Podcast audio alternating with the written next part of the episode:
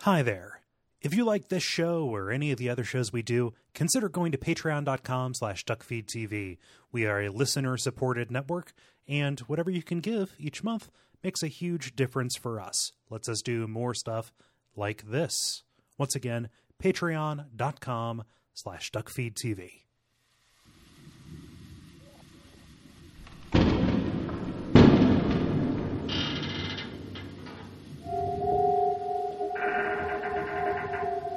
I love you, Daddy. We'll be together forever. That's right, sweetie. And even though I'm physically incapable of speaking in more than tortured whale screams, for the purposes of this audio medium, I can finally give voice to how much I love and care for you. It's you and me versus the world, champ. We're designed that way. Ah, Daddy, help me. Oh, damn. Oh, ah, shit. I got rivets in my neck. Oh, honey, honey, come here. Come to your rivet neck, Papa. I, I need you to carry on my legacy. Shooting building materials at attics and wandering aimlessly in a walking coffin. Nah, uh, uh. I don't think she'll be going with you, buddy. There's a new Padre in town. Wee, new papa, new papa. hey dick what gives you the right to take my and oh wow that was that was quick They know which Dada's gonna let them drink all the hop-up soda they want. honey that's not soda that's that's slug juice from a dead body it's it's lousy with mung you're drinking the white stuff from that guy's eye baby It's a milkshake, too. That's right, sweetheart. It's whatever you want it to be. but i might not even die i'm i'm, I'm feeling better already the rivet didn't go in that deep Wh- what if i come after you Well, I, I suppose you can be weekend daddy. You know, provide some contrast and perspective. Listen, Squirt, I know you're young, but I'm gonna teach you an important truth about life. There are two kinds of daddies, okay? There are real daddies, hmm? and these daddies have season passes to Ryan Amusements, whereas some other daddies They think fold out couch beds are just as comfortable as the real ones, and they think Captain Value cereal is just as good as Captain Crunch. Cuckoo. Some other daddies, you know, me, hmm, they, they buy their little girls Rapture's newest game system, a brand new PS Vita chamber. Others, maybe they rent you one of those old water based consoles like the Spray Station Potable. So make your choice, and come on, sweetums, we, we, we gotta make trail. Shonda's double parked in the bathysphere. And you want me to? Yeah, yeah, you're gonna like her too. Uh, you know, she she's really a pro at playing Houdini slicer in the sack. Wink. wait come back here that's wildly inappropriate We're going to McRyan's pay-to-play place, old Daddy. It's a discovery zone. that's a vent he's shoving you into a vent I love you, new Daddy. We'll be together forever. Goodbye, what's your name?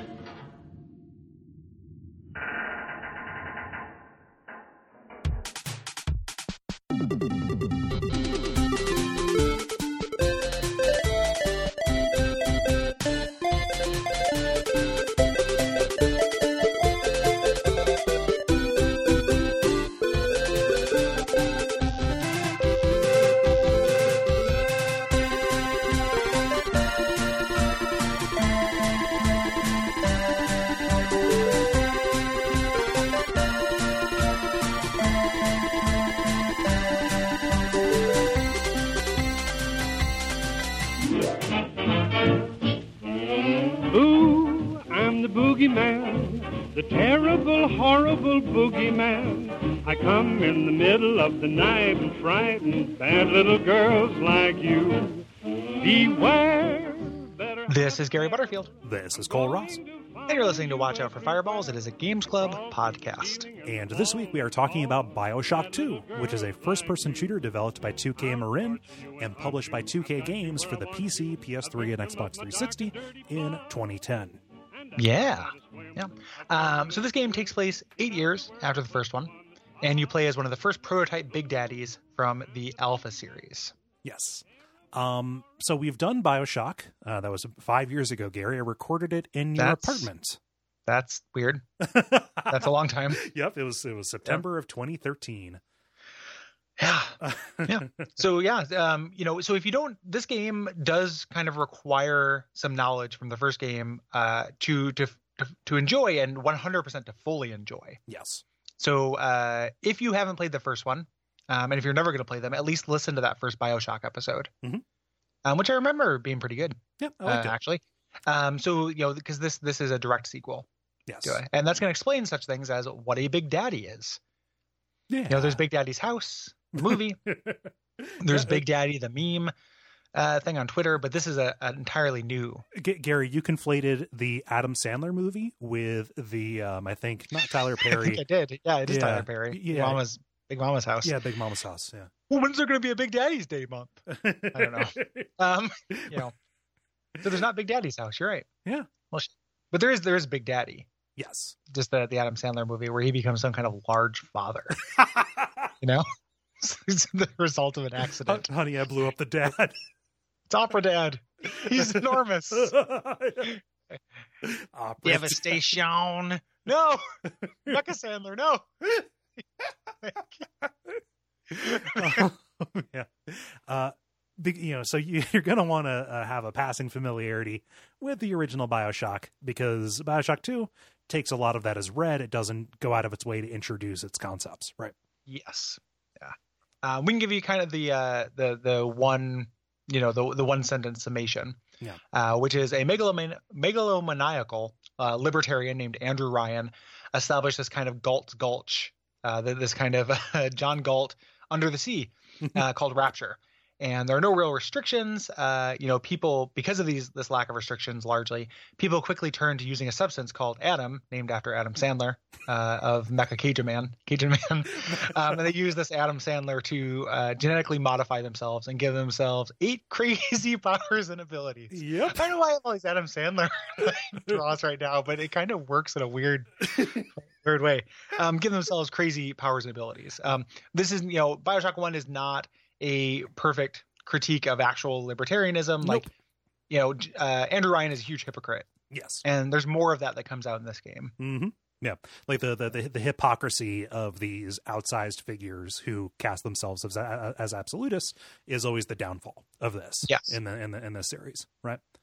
Absolutely. Uh, so importantly for this game, uh, this atom is kind of a finite resource. People covet it because you get kind of addicted, to, you know, to gene splicing. So uh, uh, Mm-hmm. Adam Sandler uh, got a bunch of uh, canteen boys running around, um, called Big Daddies, uh, who are True water boys. what's that? It's a true water boys. Yep. a whole- a whole bunch of water boys under the sea. yep. Uh, no, so the atom is kind of reclaimed by these gatherers, these uh, these little sisters, kind of modified, horrifying, ghoulish little girls uh, who are protected by hulking beastmen in diving suits, again called Big Daddies. Yes. Yeah. Um, because of this unrest, there was this kind of civil war in Rapture that culminated on New Year's Eve in 1958. And ever since then, Rapture has been this out of control murder dome uh, presided over by these kind of, you know, amoral titans of industry and science, these outsized figures, Yes, as we mentioned. Um, that happens before even the first game. yes, You know, so this is this is way way later. yeah. I think the uh, the the multiplayer in this explores the Civil War, like it takes place during that. I really wanted uh, that to work Uh huh. in the remaster, and I watched some of the cutscenes from it. Uh huh. um, on uh, on YouTube because there's story content Mhm. that happens in the multiplayer of this. Like the multiplayer seemed really interesting and cool, and it's gone. Yep. Now, and that's a bummer. Yeah, it is. So it's inter- interesting in concept. We didn't play it. Won't cover it. Kind of get You the can't. broad strokes. Yep. You, you can't play it now. So like, Bye bye. it's yeah, it's it's it's just gone. So Yeah. get on it, Frank Cifaldi. Like, save it. Yep. Set, set, set up a set up a fan server. Um, Mhm. Yeah. So uh, you know, all of that is kind of preamble because it's really important to know uh, what a Big Daddy is and how it fits into the ecology of Rapture. Rapture because you play as a Big Daddy, like we said, uh, and that kind of informs some of the uh, some of the differences in the way this game plays. And you, and you can't really uh, overstate how big a deal that kind of was. Like the Big Daddy is the the mascot. Yep. For for BioShock, and you know I'm sure I haven't listened to the episode, but I'm sure we heaped tons of praises Mhm. on the design and just kind of the presence of these things. Like they're awesome. Yeah. I think Big Daddies are extremely cool in this, and it is cool to play as one. Yes. Um, so that's one of the big differences, but it's worth looking at what's the same uh, in this because that's one of the big criticisms of this game um, that we, we will talk about is that it is, you know, new levels. Like there are a lot of important gameplay differences and kind of evolutions, but it's not a revolution. Yep. It's an iterative step. Yes. Um, so what's the same? Um, you're still in Rapture. It is still dilapidated. It's more dilapidated. Yes. uh, than it was. And you're still fighting genetically engineered splicers, uh, which are those addicts we talked about, people who are addicted to uh, jamming atom into their veins. Yep. Except they're even Um, more spliced, like they're even more fucked up and tumorous. yeah, yeah. They, they, this is what happens when they're kind of left. Um, you still kind of get a, a series of weapons and kind of a shooter progression. Um, you get upgradable superpowers called plasmid uh, using this atom to buy more, and you also get perks called gene tonics. Yes. Uh, they have a certain number of slots, so all that stuff is the same. Yep. Uh, if you want a more thorough examination of that, go back to the main uh, Bioshock episode. Yes. Um, something that is new um, and kind of the first of this kind of like long series or, you know, moderately long series of kind of improvements is in the first game, you could only uh, hold a weapon or use a plasmid, uh, you know, one at a time. Here you have dual wielding, which yes. lets you mix and match your combat um, in kind of a more fluid way, and definitely, definitely adds uh, to the uh, to you know to the to the sense of you know adapting to the environment and kind of the demands being placed on you. And when we say dual wielding, we specifically mean you can have a plasmid and a weapon Yes, going at once. Not uh, you know, you can't mix and match totally like you can in an Elder Scrolls. Mhm. Uh, it's always going to be one from each category, but it does make a big difference. rivets akimbo. Exactly. Yeah. Um, your weapon loadout is much more uh, Big Daddy EE like. Like you are, uh, you always have your drill that's your melee instead of your classic wrench. Mhm. Uh, so you can always swing it. If you find fuel, you can actually power it, and uh, it kind of becomes like a takedown move almost. Like it will Mhm. stun enemies until they die. I love Uh, that drill charge you get. yeah, yeah, yeah. it's it's really it's really satisfying. Um, and my when we uh, whenever I play one of these games, like I played Bioshock One uh, almost entirely as a melee build, Mhm. and I lean on melee a lot Yeah. uh, in this game as well. Um, but a lot of your weapons kind of transfer over. So instead of a pistol, you have a rivet gun uh, Mhm. because one of the things Big Daddies do is they repair. Yeah. Uh, Like, rapture. the the big daddies like they like they were the labor class. Like that's how they got around the whole question of who actually like tends the grounds and Galt's got Galt's Gulch Yes. kind of thing. yeah. Yeah. Yep. But yeah, uh, you know, also you have rivets that'll set people on fire. So Yeah, you have special rivets, and you also just get like a machine gun as well. yeah, So it's not entirely, not everything is adapted, but a surprisingly large amount of things are. um, and the relationship with little sis- sisters is represented in play as well. Um, so like in the first game, you still find them, you kill their big daddies, uh, so you can get their atom either by rescuing or harvesting them. You still have that kind of in the moment choice, and that still has a big impact on the way uh, the ending pans out. Yes. Yeah. And uh, the ending, that's another big difference, which we'll talk about uh, eventually. So, since you're still uh, kind of absconding with these little sisters, Big Daddy fights are still a big part of the game. Yes. Um, one of my favorite things about Bioshock 2, which, like, spoilers, and I've talked about this a lot on Twitter and even in other episodes of Watch Out for Fireballs. Like, I love this game. I think this is the best Bioshock game. Um, one of the things that I love that they did was they, uh, this is how you do an iterative sequel where you take what's awesome about the first one Mhm. and build a game around it Yes. and I feel like that's what they did Mhm. um, because the clear highlight of Bioshock One were these Big Daddy fights. Um, it's still a huge centerpiece of this game. Mhm. Um, there are new varieties. Uh, there are multiple types of Big Daddies that they have to fight, but the fights are always fun and climactic, uh, and they have that kind of um, preparation based uh, flow to them. the the, the way that you know le- level design has always been a really uh, you know big highlight of I mean the the, the series, um, but uh, the way that they naturally put these you know choke points and arenas and stuff into there and you know kind of force you to read the way um you know uh, uh, an encounter is going to go out is something to behold i think I love it. Yeah, They, they do it through the environment and through your tools, Mhm. um, which we'll, we'll talk about a little bit later, I, I assume. But like the game, your tool set is very, very well suited to this kind of uh, preparing ambushes, preparing arenas. Yes. Yeah. Um, so they actually iterate on that a little bit more, you know. So that comes over from Bioshock One. Something that I ended up liking a lot more than I thought I would uh, is kind of the second phase of this because once you get a little sister, if you decide to adopt her, she rides around on your shoulder, uh, and she can actually point you to special corpses that have a lot of atom. Um, and uh, the second phase here is actually the harvesting. This takes time. uh, And splicers are going to try their best to come grab her while she's doing it. So, in addition to this big boss fight or mini boss fight, uh, you know that happens a couple times in each level. You also have like a wave defense uh, kind of fight where you act as the big daddy. It's it's uh it's role reversal. It, yeah, it's really cool. It's the thing that you were, you know, you were trying to steal these little girls in the first one. You were that splicer essentially. Yeah. During this, and it and it changes everything when you have one of these little sisters. Like you, they'll she'll have kind of incidental dialogue, and it will change the incidental dialogue of the splicers as well. Mhm.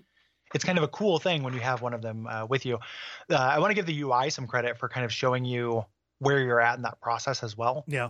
you know, like always letting you know how many little sisters there are left in this level, um, whether you have one with you, whether you've, uh, you know, she's she's spent, Mhm. you know, essentially. Um, really, really cool. Yeah. Uh, and then they they uh, kind of triple down on this this thing. So that is, you know, you fight the big daddy. That's your initial kind of shock and awe. You have this like I'm gonna have to fight out, fight off waves, and then you have a mini boss fight. Yeah. Uh, every time, um, or you have to deal with a, a big sister Mm-hmm. um, which is really really cool. You get a warning uh, that's coming, which is an awesome audio cue. I Like, love the that music scream. is- It's, it's just amazing scream. You have a limited amount of time, and the music just gets incredibly intense. Mhm. Uh, enough to where you have more time than you think you do, but it's very easy to panic Yep. uh, during that, and you are essentially it's. So the first time you have all the time in the world. Mhm. Uh, second time you have all the time in the world, but you have you don't know where threats are going to come from. Right. You know, the third time you don't have all the time in the world and you don't really know where she's going to come from. Right. And you have to kind of look around where you're at. You either can you can waste time running to an area that's more easily defendable Mhm. or do you try to make a stand where you're at? Um, what tools do you have? You know, sometimes this will happen where it's like I'm out of traps. Uh huh. You know, so I have to do a knockdown drag out. Like Yeah. it's really really good. The Like, best these of, are these are fantastic. the best of these fights for me ended up kind of like spanning whole parts of the level. Mhm. Because the big sister, so like these are little sisters, you know, kind of from the first game that are all grown up, and Yeah. you know, like they're they're regular, like you know, modified people, but just inside these suits. They don't have kind of the the the worst modifications that big that big daddies do. They're incredibly fast, incredibly aggressive. Um, and for me, uh, this always ha- you know, happens generally toward the end of a level uh, when I'm kind of depleted, right? Like I have, I- Yeah. I, have kind of met every challenge that the level's thrown at me, um, and then all of a sudden it throws this kind of bigger encounter on top. It's really cool. Yeah. You know, and and and you sometimes they are when you say it spans a level, it can be like a rolling challenge. Like because they're they're aggressive, they're much more lithe than a than a big daddy, and they have powers. Yeah. So they'll they'll use their plasmids against you, and sometimes you have to run uh, for a little while. Sometimes you have to like even within the battle, you have to like you know I had times where it created awesome moments where I was like I'm losing a fight. Mhm. Um, where was that security hallway where I had the camera and the the turret hacked? Yep. You know, if can I lead her back there? you know um really really cool Yeah. and it, it is it's taking this thing and you know, we just described three different iterations of things that are kind of similar like you use kind of similar tactics to it Mhm. it's such a good core for the game that it makes me think that's what the bioshock 1 and bioshock 3 are missing Yes, you know is this emphasis on what you're good at because there aren't a lot of games that do this Mhm. as a thing like there are encounters that do it yes, you know where you get to uh, kind of barricade your place in a in, in a room barricade your, your units in a room uh, set up traps deal with that kind of thing but this is a game based around that yes, and i love that yeah. It, it is a game based around the same rhythm, the same components that happen in roughly the same order, but like it adapts to the you know to the space, right? It adapts to the space and kind of like what you you know the resources that you have available to you. the, the resources and the environment like it's a game based on the cabin level in resident evil 4 you know Mm-hmm. and that's you know the, again resident evil 4 blessed enough to have two of the best levels in gaming like right next to each other essentially Yep. um this is it's a game like based around that and it it it's really really good Yeah. yeah cannot emphasize enough how much i enjoyed doing these and you do a lot of them Mhm. it never wore out its welcome for me like it was always fun to kind of ride that throttle between controlling my resources and my desire for more of this uh, this power up juice Yeah. um and it's you know to a large extent pretty optional as well if you decide like yeah i'm i actually don't want to get that last little sister because i don't have enough resources to deal with it gonna kind of like take take my time and lick my wounds you know it you're it's the sunday with the fudge on the bottom right you get you, Yeah. you uh, can kind of go in for as much as you want right Absolutely, yeah, and you and in in all sen- it's a it's a free choice as well. Like a lot of times, games when they make something optional, um, that is a bad. They're not good at it. Like a Mhm. game will say, like you know, I, this, I run into this most with with JRPGs where it's like, uh, we ran into it with Child of Light, where like yes, encounters are technically optional, but if you get to the boss and then you're not powerful enough to deal with it, um, then it's not optional, right? Like in this, I I did all of the fights because I enjoyed them. If I decided to skip some, I was definitely, you know, I was drowning in Adam by the end. Like I was buying upgrades I didn't really need. You know, I was like, you know, it'd be fun to try this this power where my hand shoots bees. Um, I didn't need my my hand to shoot bees. Nope. You know, so I I, I had extra Adam, and I, I saved all the sister little sisters, so you get you get less uh, that way. Mhm. Um, so it's like it is it's true optional. Yeah. Like it is a true optional thing as opposed to a false choice optional, like the the demon game Child of Light did. Yeah. Like the the, the betrayer, the destroyer of worlds, aka Child of Light. Yeah. So yeah. yeah. Um, but like I think all of this adds up to make this like the most mechanically satisfying of the of the BioShock games, right? Like I think 1 and 3 genuinely have like interesting worlds and introduce you to kind of like different ideas uh, and different visuals and stuff. Like getting to Rapture for the first time is always going to be an asset. that It's the hard to fir- match. Yeah, it's it's Yeah. like it's going to be something that Bioshock One will always have is Yeah. kind of that moment, and you know some of those like I don't think there's anything like as great as the uh, uh okay. there is not a whole level that is as sustained uh, as sustainably great, sustainably great as like the Cohen ep- uh, episode. Yeah. in As Fort Frolic. Bioshock, right? As Sport Frolic, right? Um, but here, like The, what th- you- the thing with Gilbert's pretty close. it's The pretty level good. of this, yeah, that's really good. Ryan Amusements is very close, but it's not it's not quite there. I would agree with that. Right, right. But just like in general, what you have is something that is incredibly me- mechanically satisfying, and I think, uh, like, just like technically, um, technically great. Mhm. you know, like this is more fun to play. I think. Yeah, much more fun to play. Yeah. you know, and that that's uh, you know, as much as I I, I love Bioshock One, Mhm. but it is um, and I love uh, we'll talk about Minerva's Den. Yeah. next week, which is uh, a game that has an amazing narrative that is not quite as fun to play. Like it is, you know, it doesn't do as much new stuff. Right. With it with the, with these things, um, you know, while still being really fun to play. Like I love Minerva's Den as well. Mhm. Uh, but the uh, that's just going to stand out for me a lot. Like this Mm. is my favorite BioShock game because what I'm doing with my hands is just so good Yes. you know that like even and it doesn't uh this game gets a lot of kind of shit for not having that coming to rapture g- going to uh columbus Yeah. columbia kind of moment and it just Columbus. columbus is not the yeah, going to It's- columbus is actually not pretty underwhelming Yeah, yeah. It's it's it's a Uh, mostly flat city that's a lot of sprawl, and it has a university that's not that great. welcome Welcome to Columbus. columbus the city on the ground Uh, yeah the but city it, it- amidst the corn. Yeah, the, the uh so it, do- it doesn't have that and it never you know it never will Mhm. it's also uh this reminds me so much of and this is getting a little bit into like end of generalities but it reminds me so much of dishonored 2 Hmm. where like we talked about in that game a lot how like yes that game kind of repeats the plot of the first one and you know it is a villain from the dlc et cetera et cetera but it like just gains by having these minor improvements Mhm. and improvements in level design No.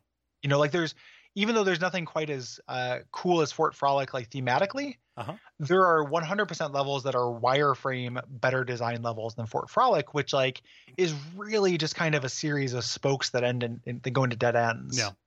and that you know like there are uh, i can't remember the name of it but the, uh, the the first kind of residential area you go to with the pawn shop where you get the camera Oh yeah. that level is so dense and so full of detail and so many just like weird little paths and hidey holes and stuff like that that it is a stronger wireframe level than anything in bioshock 1 or 3 Yes.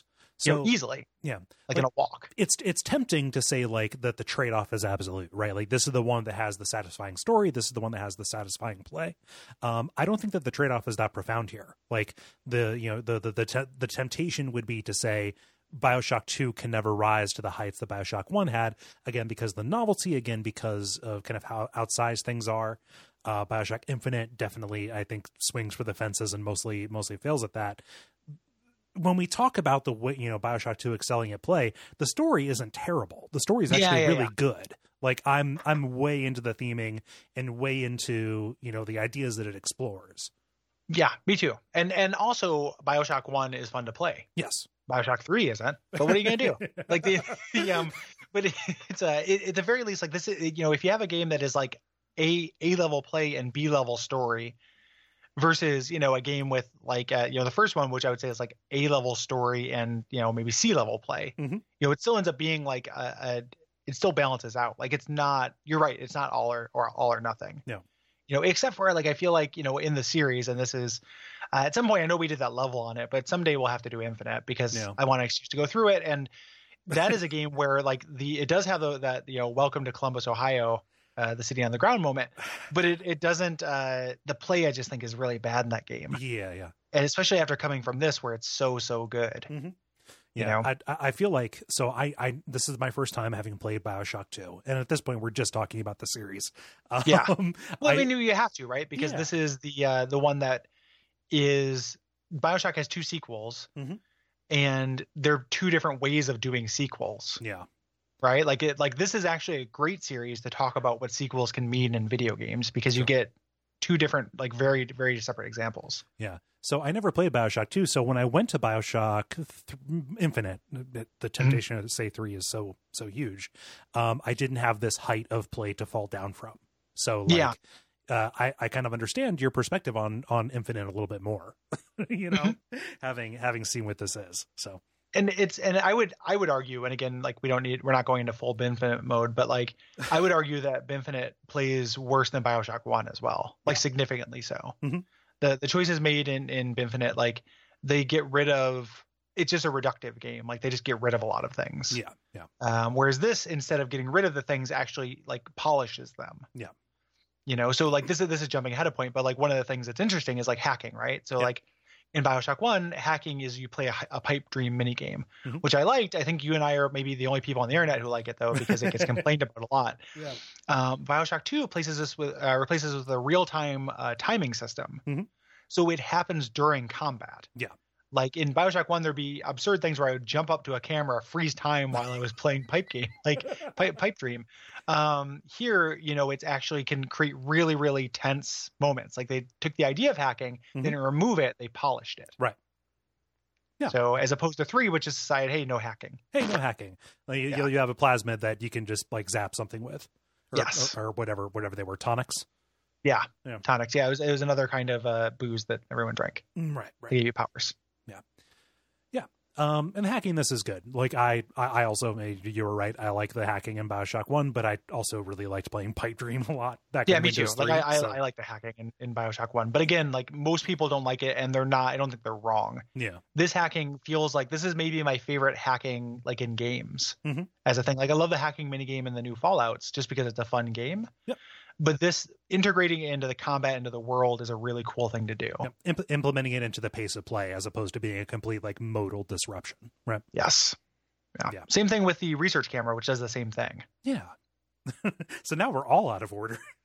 yeah yeah i mean i'm just jumping ahead but just it's it's on the same kind of uh same kind of trajectory yes. whereas in the first one you know you took pictures Mhm. uh, and then slowly as you took more pictures it became more effective Yeah. here you have to film an enemy so it automatically happens during combat and you record yourself uh, killing it and the more bigger variety of uh, there's, when they explain it they're like it's like a joke you know you Mhm. can't tell it the same way twice or it gets less funny Right. um, it encourages you to vary up your play to get bonuses Yeah. so again it's just integrated they took this basic, basic concept from the first one and just made it better and based on the stuff that I read about the development of the game, that was very mindfully done, right? They, Mhm. they- you know, they they were very critical of where BioShock One succeeded and failed, and wanted to like run triage on that, right? yeah So, um, and it shows. Yes, absolutely. Yeah. Yeah. So yeah, I, I jumped us ahead and ruined our notes. So it, No, it's hard. it's It's, fine. hard to jump back in. Yeah. Uh, another thing about the development, if you read about it, you know, uh, the the Big Sisters incredibly successful, like as kind of the third piece of this kind of like multi part iteration, you know, on Mhm. an idea from the first game. Um, it was interesting to hear, uh, you know, to, to to read that the original concept was to have like Big Sister almost be like the nemesis, right? Like this Yeah. was a little sister who left Rapture, got homesick, and came back and started running rampant throughout it. They decided to have multiple big sisters and make it so you could actually kill her uh, because they didn't want to lose the sense of you know triumph of you know actually taking her down. Right? Yeah. If she ran away every time, like I personally think think that'd be pretty cool. Like the nemesis idea is like something I'm I'm, I'm here for. Like I show Yeah. up for it. Um, but um, you know I can I can see the other side of that. Right? Yeah. And they wouldn't even have to have her run away. She could fall down like Nemesis, and then when you come back, she's gotten back up. Yeah, yeah. Like it could have been the same one. I I appreciate at least the simplicity of the narrative Mhm. that they got by kind of getting rid of that, like as a thing, so they didn't have to introduce a bunch of backstory for it. But I also probably would have preferred that. Well, they they, I they, think that they, would've been cool. shunted the idea of like the big sister into uh, uh, like a prominent character in the game, right? Yeah. Yep. Yeah.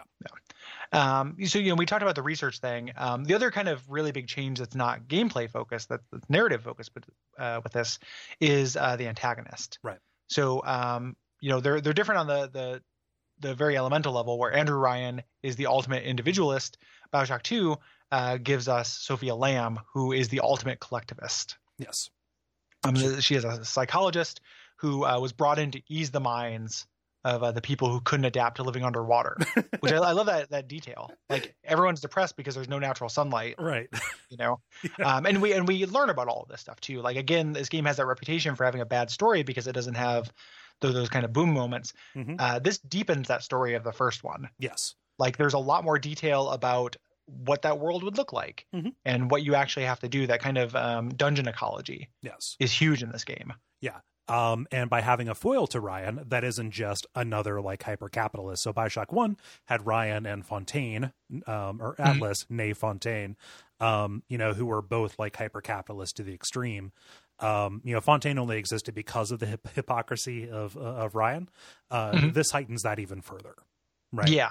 you know Yep. uh, uh, like i i like lamb as a as a as an antagonist i think that she's a little bit less interesting because she is like just straight up a sociopath Yes. um whereas ryan is incredibly misguided and a very ineffective leader you know yeah, in a lot of yeah. ways. Andrew Ryan's not very good, but he did No. build Rapture, you know, so Right. he's he's a little bit more respectable. Whereas Sophia Lamb, the the actual kind of plot, what Sophia Lamb is trying to do is more sci-fi and goofy. yeah Not more sci-fi than what uh, Fontaine does by turning himself into the end boss from the Ang Lee uh, Hulk movie for some reason at the end, but like does uh, is more you know a little bit more grounded. yes Um, the uh, the Noah Caldwell Gervais, who is a uh, YouTube commentator I like a lot, Mhm. di- does a, a video where he talks about all the Bioshock games. Mhm.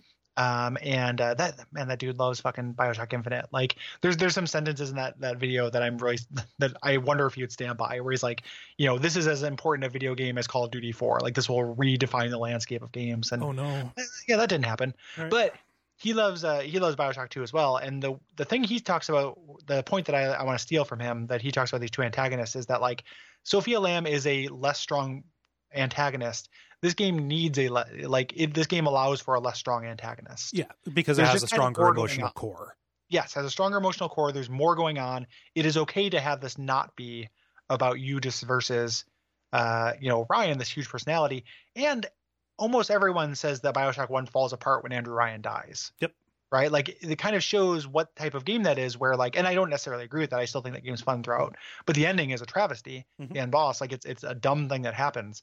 Um, here, you know, at least the game doesn't feel like it's it's, it's being supported by one strong pull. Right. You know, it, it doesn't feel it feels like it has a much wider and stronger base. um and i love the idea that like the you know this th this sociopathic collectivist would create you know manson family under the sea right Yes. like that is that it, it- it broadens the evil um i think in a way that makes makes it work and creates enough space for the you know the daddy daughter dynamic Yes. Yeah. Yep. And also, it me when uh, when Bioshock first came out, and Robert, A- not Robert Ashley, uh, Scott Sharkey Mhm. uh, was. I remember, like, I don't some old retro mounts where he's like, "What's next? Collectivist on the moon?"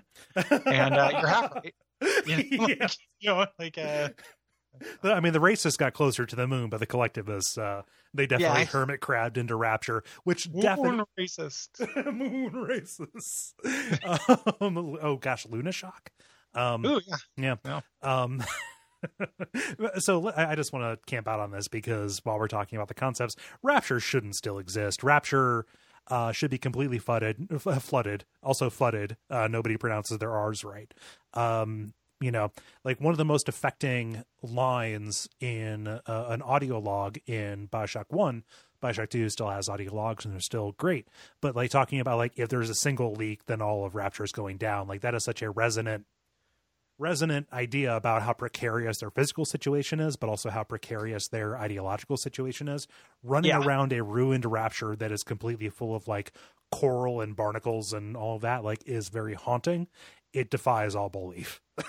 yeah, it's a, it's a little bit. So I think that the the the hand wave Mhm. there is that some of the systems meant to repair it are still going. Yeah, like you yeah. still see like a you know a, a big daddy like repairing yeah, the yeah. the wall, so it's slowing it down. Yeah. um, I agree. Yep. You know with, with Al- that, but I also, also think it's that not like important. so, yeah, it's not important, and then also it's not everywhere. Yep. That is uh, accessible. Like um, you know, you run into those bulkheads where areas have definitely flooded yeah, yeah. uh, there. So it ends up being you undercut a little bit of that uh, that one specific audio log Mm-hmm. uh, metaphor, but the idea of it just being like slowly being reclaimed, I think, is really cool. Yeah, uh, As well. I, I love the alien underwater flora. Like, thumbs up. Yeah. all the way. Yeah, you get something from it. Yeah. So, yeah. Um, so the the themes of the game also like another thing that Bioshock One kind of shot for the fences, and Bioshock Three shoots for the fences. This doesn't. um, is this isn't about being a video game. It's not meta. Right. You know, so Would You Kindly is about how video game you know, players in video games have no choice. This doesn't really do that. Um, instead, it is more just about a story. You know, it is a, it is a story as a, that's not about the player. It is a story about children and parents and kind of legacy, what we choose to pass on, how Mhm. we do that, if that's something you have control over, whether you lead by example, etc. Yeah. Um, and the game actually handles those really well.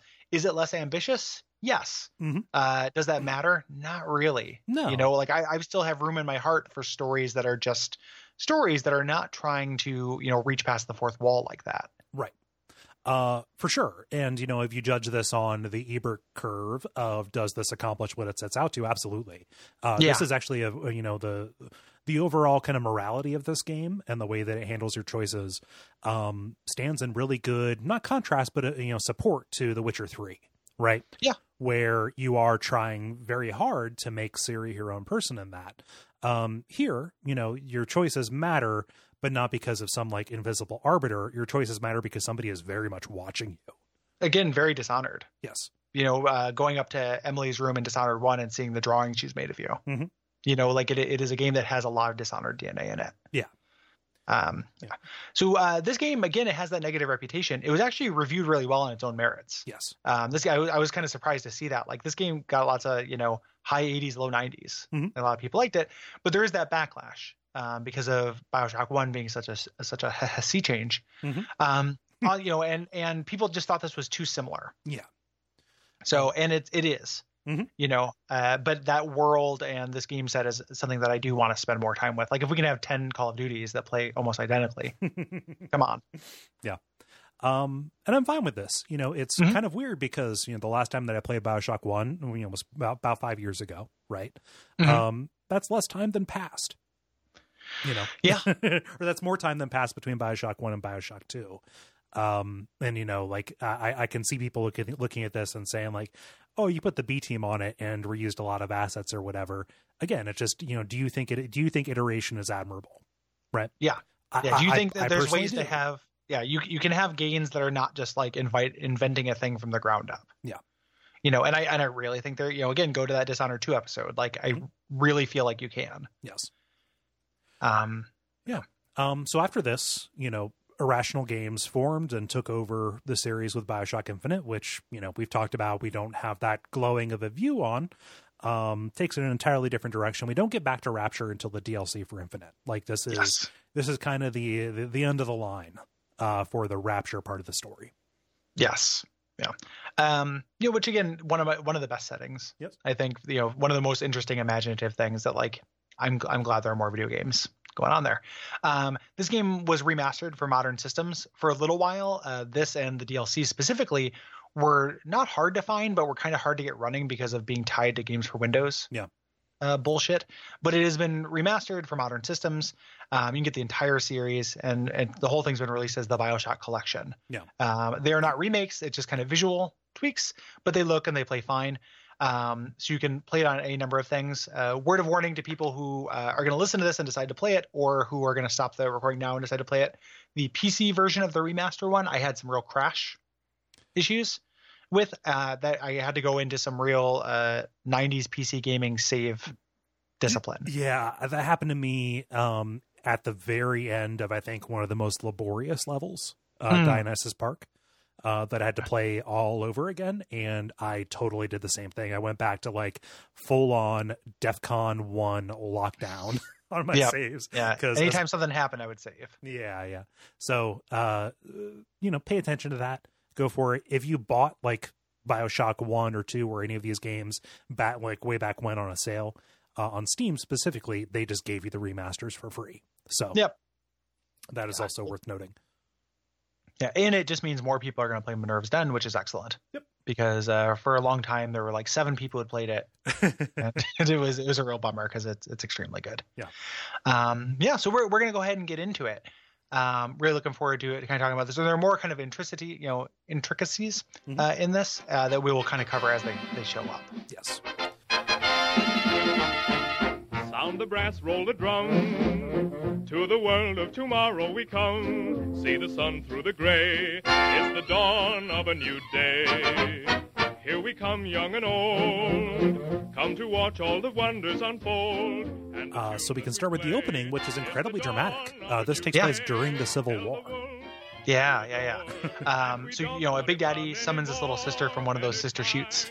Yeah, the, the little kind of pipes and uh, you know that they can uh, the vents they get to crawl in. Mm-hmm. Yeah. Uh, so I guess it does still count as a vent crawler if uh, there's vent crawling going on. yeah. You know, It's a little It bit just- more you- combat focused than Prey or System Shock, but yeah. yeah. But you, so you don't get to c- crawl in the vents. You just get to, you're adjacent to vent crawlers. Yeah. You're friends with vent crawlers. Some of my best friends are vent crawlers. Um, so she, she pops out. She drains. Uh, you know this. She wheezes the juice from this uh, this corpse and drinks it from her syringe bottle, buddy. um, yeah. And you hear some splicers, you know, attacking, attacking her. Uh, fight ensues, but then a woman approaches and kind of stops all this. Well, be, before that happens too, you, you walk through the party, Oh, which I yeah, love yeah. because it shows kind of how people on the ground think of like, you know, I love the idea of living in Rapture where like there's just a bunch of monsterism you just kind of have to accept. yeah, you just kind of You know, avert no your one's eyes. comforted by this, and th- I love this when this pops up in uh, audio logs where people are just creeped out by seeing little sisters. Uh huh. Like they they exist, it's part of this economy, but like you know, I may l- look like I'm just in a bar, and uh-huh. you open a window and it's full of whales and you look out the window you know look out the door and there's a gigantic monster guarding a smaller monster that is like sucking you know sucking mung out of a street corpse hey Gary, you know hey Gary, what's Mong? i uh, i don't uh i don't actually know i know that they're mung beans my friend uh, brian when i was growing up duke sleuth aka uh, it wa- he used to always say mung was if if you took a corpse and you jumped on its stomach mung was what came out of its mouth Okay, i don't think that's actually the, the case but it sounds like it right It's- Doesn't it's- sound it's- gross? it sounds like some kind of like uh like like bodily effluvium. yeah that's that's what i'm thinking of Yeah. And, you know, bile would also work. Okay. yeah, but uh, but definitely wheezing the juice. Uh, people it just like the, the fact that this cornerstone of the of the rapture economy just kind of depends on there being corpses around really says how far gone how far gone things are because little sisters should definitely just be part of the hospital staff. Like they shouldn't Yeah. be walking around. No, no, no out, out and, and, and about. But Yeah. it's just, you know, yeah, Yeah. things have gotten bad. So yeah, then the, as you mentioned, uh, this this woman kind of stops this Yes. fight that you're in. Yeah. And this is Sophia Lamb. She's not named right now, but she is, you know, coming up to you, you know, your little sister saying, This is not your daughter. This is Eleanor. You know, this isn't little sister. She has a name. She belongs in a museum or at least a daycare. Yeah, you know, Um, and she she has some control over you. They hit you with a, a hypnosis. Yes. Uh, according to the wiki, that you get hit with a hypnosis plasmid. I don't know if it if it's easy to see in this cutscene, Mhm. but that, that's what happens. Yeah. That's why you obey her. I just, I figured, like, I didn't see her use a plasma. I just figured she knew the, she knew the codes to control the big daddies Like, uh, because, good. Like Stryker in uh, X Men Two. yes. I figured she just knew the codes, uh, you know, because big daddies are under industrial grade brainwashing. Yes. um and she you know talks to you uh says hey take this pistol and place it against your head and fire and Yeah. this opening you know ends with eleanor you know the, your little sister leaping at you and screaming as you know you are murdered by proxy and that proxy Yeah. is you And very very uh, very dramatic. yes Um, so we wake up. Um, we don't die. Uh, in the the first kind of level of the tutorial here, Adonis Luxury Resorts. i love this theme that is so art deco to name everything after greek gods yeah, yeah. Yeah. And and as just as somebody who loves the first one, I love just seeing other parts of the city, Mhm. and that's one of the, the things this game does the best. Is like there's a red light light district. you know, in Rapture, and we get to see it. Like there's amusement parks, there's uh, there's there's where do the poor live? Yeah. You know, we talked about uh, Fontaine recruiting them. Mhm. Uh, where do they live? Like we get to see all that stuff, Yeah. which I think is really cool. But like at Adonis Luxury Resorts, it's like a, it's like a spa, Yeah, right? You know, but you wake up in a Vita chamber or a Vita chamber. I'm going to go back and forth on that. Don't correct me. Mhm. No. Um, And there's a sign on the wall saying "Fallen, Fallen as Babylon." It's been ten years, eight years since the first game, and things have deteriorated deteriorated rapidly. yeah, yeah. It feels like you know, it feels like it could crumble at any moment. Yes. um, you kind of walk through this uh, this pool room, uh, th- this kind of soaking pool into this area, this plasmid therapy area, which I love. Again, you know, just that world building thing. That's like this game does a, a decent job. Still not. You still have to. A, there's a lot of disbelief you have to have that like, why does the average citizen need to be able to shoot fire? Yep. And they do those cutesy little tutorial movies that like. The average citizen needs it to set his friends on fire, uh, you know, which is something I don't need to do that often. yeah. Um, so it's a little bit hard to relate to, but this game does do a little bit of like showing how plasmids fit into daily life. Yeah. And it's one of the most annoying things about Infinite is that like it makes no sense for there to be plasmids. Right. Like you, somebody literally gives you a thing that lets you rob vending machines right away. Why? Why? Why would? Why would you create a commercial product that lets you rob from vending machines? yeah. Here it makes Makes sense. sense. Like it, yeah, it makes sense. There there are no rules, and it is just right. No rules, Yeah. just rights. Yes, exactly. um, yeah. So the uh, uh, uh, so you're in this plasmid therapy area where people people use that, and this is where you find the uh, lightning uh, plasmid. And it was left to you by Eleanor. Yeah. I think this is the first time you get the little uh, the psychic voice Yes. in your head. um nobody's really identified yet but she is definitely helping you uh, and i love that you know everything is left in like gift boxes with jars of fireflies where's she getting them Mhm. fireflies I don't know. I gotta catch him. Um, yeah Yeah, she's getting that from Owl City. Ooh. Yeah. good, good pull um yeah but like just with uh with very childish graffiti you know um, and she's you know she's obviously like doing psychic shit because she also controls the other little sisters. yes Um, so then a little sister comes, grabs your hand, and says like, "Hey, Eleanor's waiting for you. Mhm. Uh, you know, you have to make it. You know, make it. She's gonna make you all better." yeah and kind of lead you in. But this is when we're introduced to like our cutscene little sister, and this uh this cutscene's amazing. oh the cutscene big sister Yeah, our cutscene big sister. Thank you. yeah uh because she comes and like snatches her away Yeah. Well, this is where she just runs away later when she actually does the uh, the window thing. Is what I was thinking, and that's Oh, yeah. awesome. um, in a bathroom, uh, kind of in this area, you find an audio log. Again, I love the way this uh, game specifically, or these first two handles audio logs. Um, Mm-hmm. But yeah, it's a you know it's a note from Sophia Lamb to her daughter Eleanor. You know, uh, kind of introducing the idea that she's a social social psychologist who is very much kind of on the down low uh, with her uh, with her beliefs among these people. Yeah. Yeah, because it's not very popular. Nope. You know, like the thing, the thing, that- things that she thinks. And this, uh, we talk about audio logs. It's worth reiterating because it's been five years since we did Bioshock. Mhm. That uh, when when we say how good the audio logs are, the reason they're good is because uh, they play. You know, you just click a button to play them, and they play while you're exploring. Yes. Um, that's my favorite, you know, one of my favorite ways to do this kind of storytelling. Um, I don't like checking a codex, Mhm. you know, in, in Dragon Age style or Mass Effect style. I think that's annoying. Like I, I like a codex, I like world building, but I you can't do it at the same time. It becomes modal. Right. Um, like a lot of things in Bioshock 2, this integrates, Mhm. and they're also not tied to a place, um, unlike Titanfall 2, Yes. where they had some of them, but they they would be on a laptop, and it's like the further I move away from this, the less I can hear it yeah. Don't. well why you know like uh, you know pace your game like place these mindfully Mhm. so that while i'm doing a stretch of exploration i can listen to like a podcast essentially Yeah. to do it I can stop the podcast I'm listening to and listen to this other one, and then Yes. resume it later. exactly Yeah, I'm not sure why I hedged and said that Bioshock Infinite did audio logs worse. Like it's they handled the exact same way. So I think there are that- way fewer of them Yeah. so one of the, the reasons why infinite uh, i think is less good than these other two games in that respect is there's just less world building Mhm. in it like uh, and it's, it's because the game isn't about that Mhm. like it, it does that very intentional bait and switch of like you think you're going to get a bioshock game and instead you get this alternate reality thing that that they actually wanted to make Right.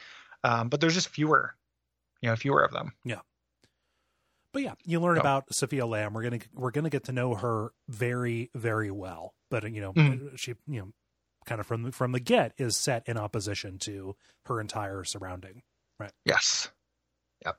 Um, you get uh, to this uh, actual kind of lobby area, and that wiry figure we saw from before attacks you. Yes. Um, you know, and and does Yen you like it's actually a fight. Mhm. You know that, and you have no weapons at this point. You're very likely to lose. Uh, and this isn't Dark Souls. You can't dodge, really, so you will lose. Um, and she leaves right before you're about to die. Yes. Here. And we get a PA announcement uh, from Lamb Yeah. saying, "Remember, Big Sister is always watching." A- Again, kind of a kind of a harkening to that Stalinist idea. To steal Adam is to steal from the Rapture family, from your family. Yeah. Yep. Encouraging uh, the slicers not to do such. Yes. um, when you pursue her into this next room, that figure actually does that that cutscene I was thinking of earlier, where she jumps up and runs her drill across the glass, It's so good. uh, breaking it and exploding water into the room and causing you to suck out into the sea. Yes. Uh, and this Uh-huh. is one of the ways that Bioshock 2 is different. Like, you are a big daddy, you are permanently fused to your dive suit. This is an inconvenience. Like, imagine being hit with all that pressure, like the entire weight of the world's ocean hitting you. But, like, Mhm. you're just kind of sucked out, like in Soma. And you're Mhm. walking on the floor of the ocean. It's so good. Yeah, it, it's uh, it was a big. I, I watched an interview uh, with these guys, and it's one of the things they they intentionally got requests for. Uh-huh. Like people who played the first one were like, "We want to go out into the ocean." Yeah. Um, and these are like long combatless stretches, Mhm.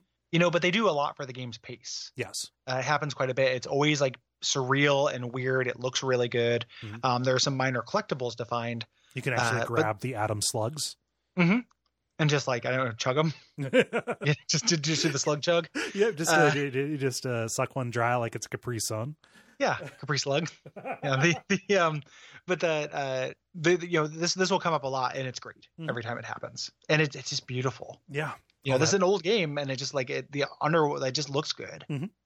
Yeah, just the like the, the combination of like the eerie bioluminescent foliage, uh, like the the, the skyline, quote unquote, of Rapture. Yeah. like the you know the way that like oh you're underwater, like there's basically no reason to have like a line of sight. Well, no, we still want this to look and feel like a city. It just has to hew to different, um, you know, kind of criteria, right?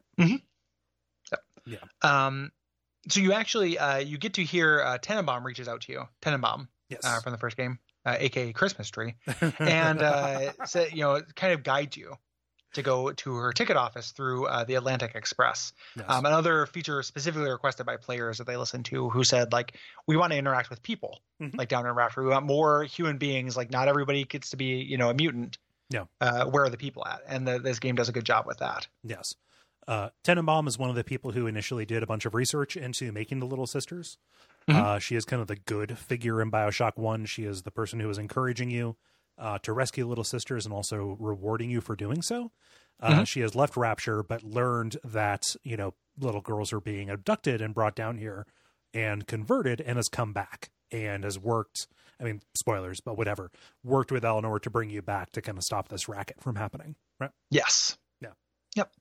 Um, this is where there's a, a security booth where you first get your uh, remote hacking uh, gun, which we Yes. talked about. It's a it's a stop the uh, the the the line that's moving back and forth timing game. Mhm. Um, even within that though, it is more complex because there are the blue lines Mm hmm. uh, that you can have that give you a, a bigger advantage. and they're almost Uh, always in the middle of red spaces. Yes, which will set off alarms. Yeah. Uh, so you can either be hurt, you can set off alarms, things like that. Or if you have the plasma that I did, so I played this game as just I, I bumped hacking as much as possible. I would intentionally fail so I would get more uh, get more sentry buddies to come oh after yeah. I, I always had I was always rolling deep. me. yep, And squad that's- squad goals. Yep, exactly. The- me, me and these, uh, and I, and I love uh, Bioshock uh, Sentry copters. I think they're really cute. I think the audio design on them is great. That Yeah. like kind of revving up their engine sound sounds so good. Yeah, the, the the way that they fly is exactly the way that I pilot my drone. Like they, Oh, they, yeah. they're always like overcorrecting and like being all wobbly and knocking into stuff. yeah, I, li- I, I like them quite a bit. And the game does the brilliant thing that when you get the plasmid that allows you to, uh, s- one of the plasmids allows you to na- it gives them names. Uh huh. That's so good. Such Like, it's good very cute. detail. Yeah, it's really cute. yeah um but yeah like you can you can hack stuff by walking up to it but this remote hacking gun um plays into the real-time nature of it like you can pop out from a corner uh and Mhm. hit a camera hit a turret and uh, do this timing uh this timing game from relative safety uh, and also they gate stuff like you will have to like shoot through a window to open a door right Yes. And this can happen while you're in the middle of combat. Like Yeah. you can be desperately trying to hack and hit those buttons while shooting. Mhm. It's a different key on the keyboard at least. So it's pretty cool. Yeah. Um I like it a lot. Yeah. The uh so uh you go we're kind of passing through this train workshop.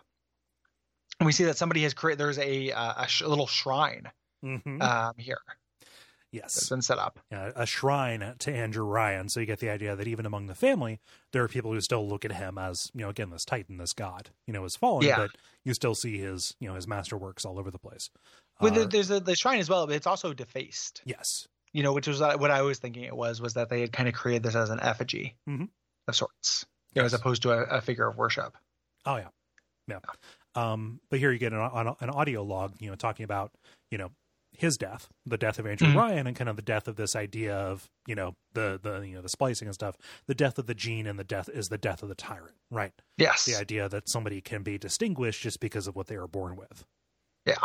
Yep. And this is also where we get kind of Sophia Lamb's origins of Ryan kind of learning that people in Rapture are depressed and unstable because they feel isolated, and him getting the best psychiatrist Yes. there was. Like, if if the weakest links in the chain are rattling, this will cease it. Yes, and Yeah, the, so- the the great chain is something that Ryan would always talk about. Yeah. Um, yeah. Uh, but it, Ryan's skeptical even of this of this very need. He's responding to people because that's what they want. Uh, but he believes that even the presence of a psychiatrist, not even just a psychiatrist who has who is as unhinged as Lamb is, but Yeah. even the presence of a psychiatrist, he says a new Kremlin will, a new Kremlin will rise. Yeah. Yep. Yep. But there's just demand. He does not have control over it, and Mhm. that's part of what he signed up for. So. It's- um, we we kind of go into this little little side room here, and we think we're doing fine, but then uh, Lamb ambushes us. We get Yes. lambushed. uh, she she pops up on monitors to kind of taunt us. You know, I don't know how you're still alive, but uh, you won't be for long. And calls some of her family Mhm. uh, to come kill you. Um, you know, and they it's it's pretty intense. Like you're trapped there for a second. You're not sure if you're supposed to fight. Right. Uh, you know, here they throw a Molotov in on you and set you on fire. Yeah. Like the, like this should totally just be like a you know a summary execution. Yeah. Uh, which But is luck luckily, it burns the floor away. Yes, and you fall through.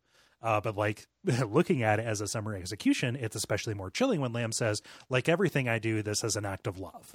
Yeah, yeah, and there's there's more of that will come up later, like is Yeah. the, this kind of profound tragedy of the, the character you are. I don't know if we mentioned it yet, but your subject Delta Yes. is uh, is the name of you, and you uh, it is a rough.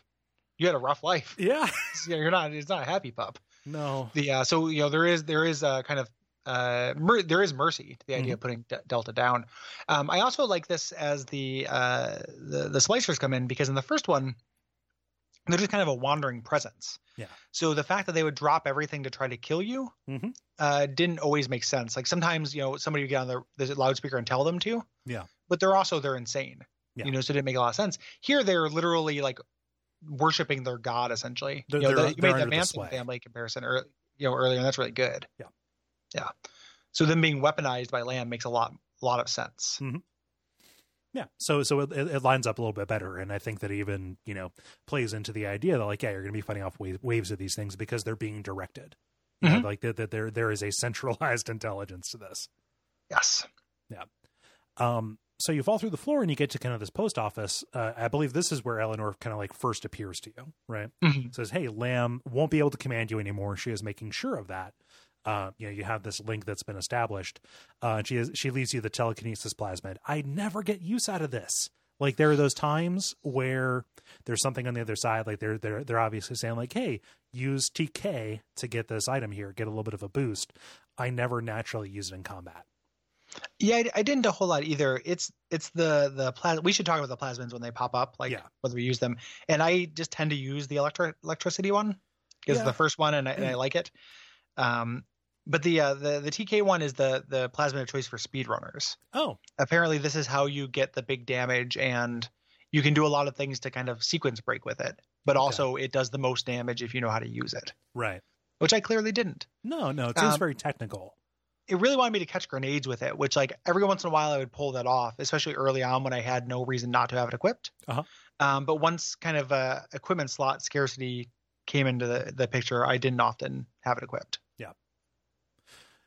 So it's a neat idea. I generally like telekinesis in a game. It just I never it never lives up to it for me here. in one, this, one or of in the yeah yeah me too um, one of the big advantages of this and one we didn't talk about that's a, an upgrade of this is the upgradable uh, plasmids Yeah.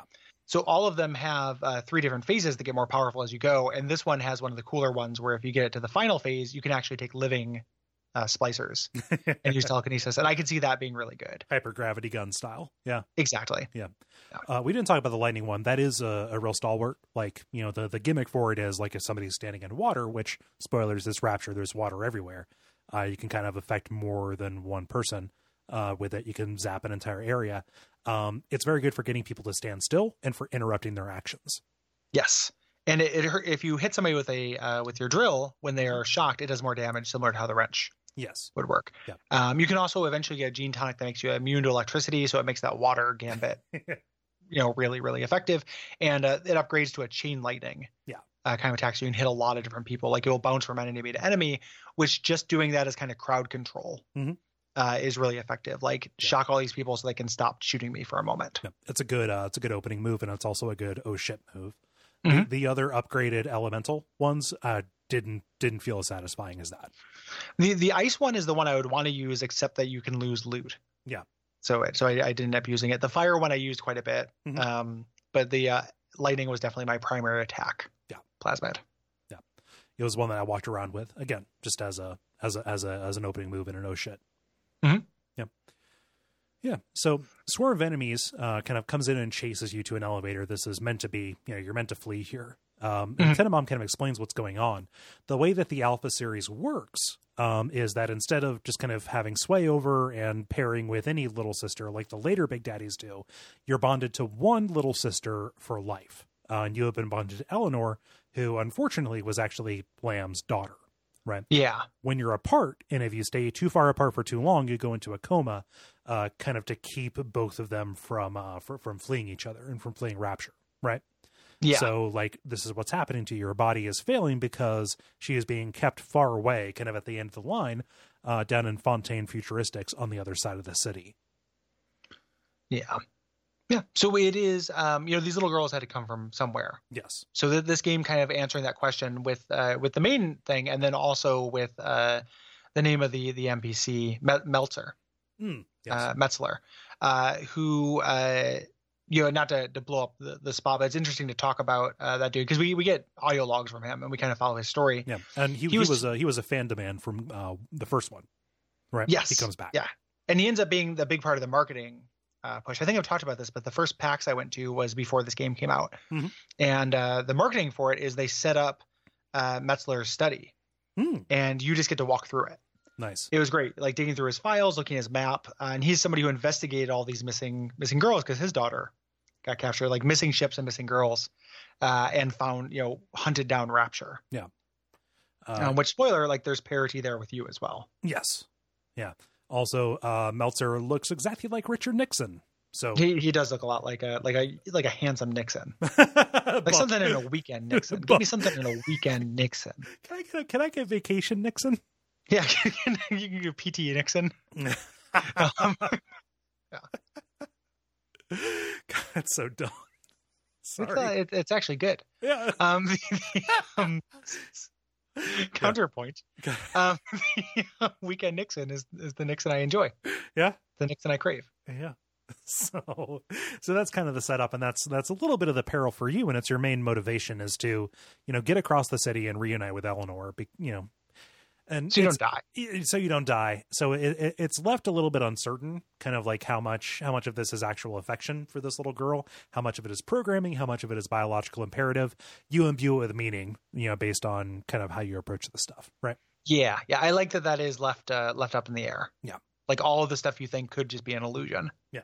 Uh, through there. Um, we, we introduced another major character, uh, Gil Alexander, who is the guy Mm-hmm. who replaced Dr. Suchong uh, after Dr. Suchong died. Yeah. Um, and he, you know, this is why he created this un- unbreakable psychological bond. Like he said, the, the, the bond was too weak yes. there. Yeah. We're going to see more of Old Gil later on. Yes. And, and the, the story of Gil is great. Yes. Um, so you get to the, you get to the ticket office where Tenenbaum is, and you know this is kind of the last you know the last stand for Tenenbaum. She doesn't really factor into this for you know for, for you know for very much longer. until the DLC, really. Okay, cool. Yeah. Um, but she says, yeah, I've, I've returned to stop Lamb. You know, like I said, she heard about the kidnappings and stuff. Um, and then Dr. Lamb puts out this APB saying like, hey, we have an enemy of the people here. Um, and your last stand in this level is to fight off a huge swarm of them. Yes. Um, at the different time, we'll we'll talk about the different enemies. At this point, it's all Leatherhead and Leadhead. Yes. Splicers, which is just uh, gun or melee. Yeah. I hear, but they still have that flavor from the first one, which I love, which is that 50s uh, urbane nature. Like uh, the kind of incidental dialogue that happens with enemies in this game is among my favorite in games. Yeah. You know, because they're they're they're insane, but they also have this like these kind of memories of high society, Mhm. uh, which I- which I just really really love. Like there's an intruder on the grounds. You know, they all have that kind of like uh, New England Kennedy, kind of patrician kind of kind of Yes. kind of feel. Yeah. which, I, Um, which I really like. Yes, A- a- an, an entire uh, uh, condition of personhood that is summed up by a tattered, waterlogged uh, top hat. Yes. Yeah, exactly. um, very, very good. But this is like, you know, kind of a, like a mini boss style, style encounter. Um, Tenenbaum has other people she has to help while she's here. You know, a lot of people were just kind of left in this coffin at the bottom of the sea, Yeah, you know, after the Civil War. Uh, so she leaves you with this guy named Sinclair, uh, who's got a good voice. uh, you know, Fontaine had a good voice. Sinclair has a good voice as well. Like, I, I am way into this kind of genteel sou- southern uh, accent. yeah, just a just, Hey, sport.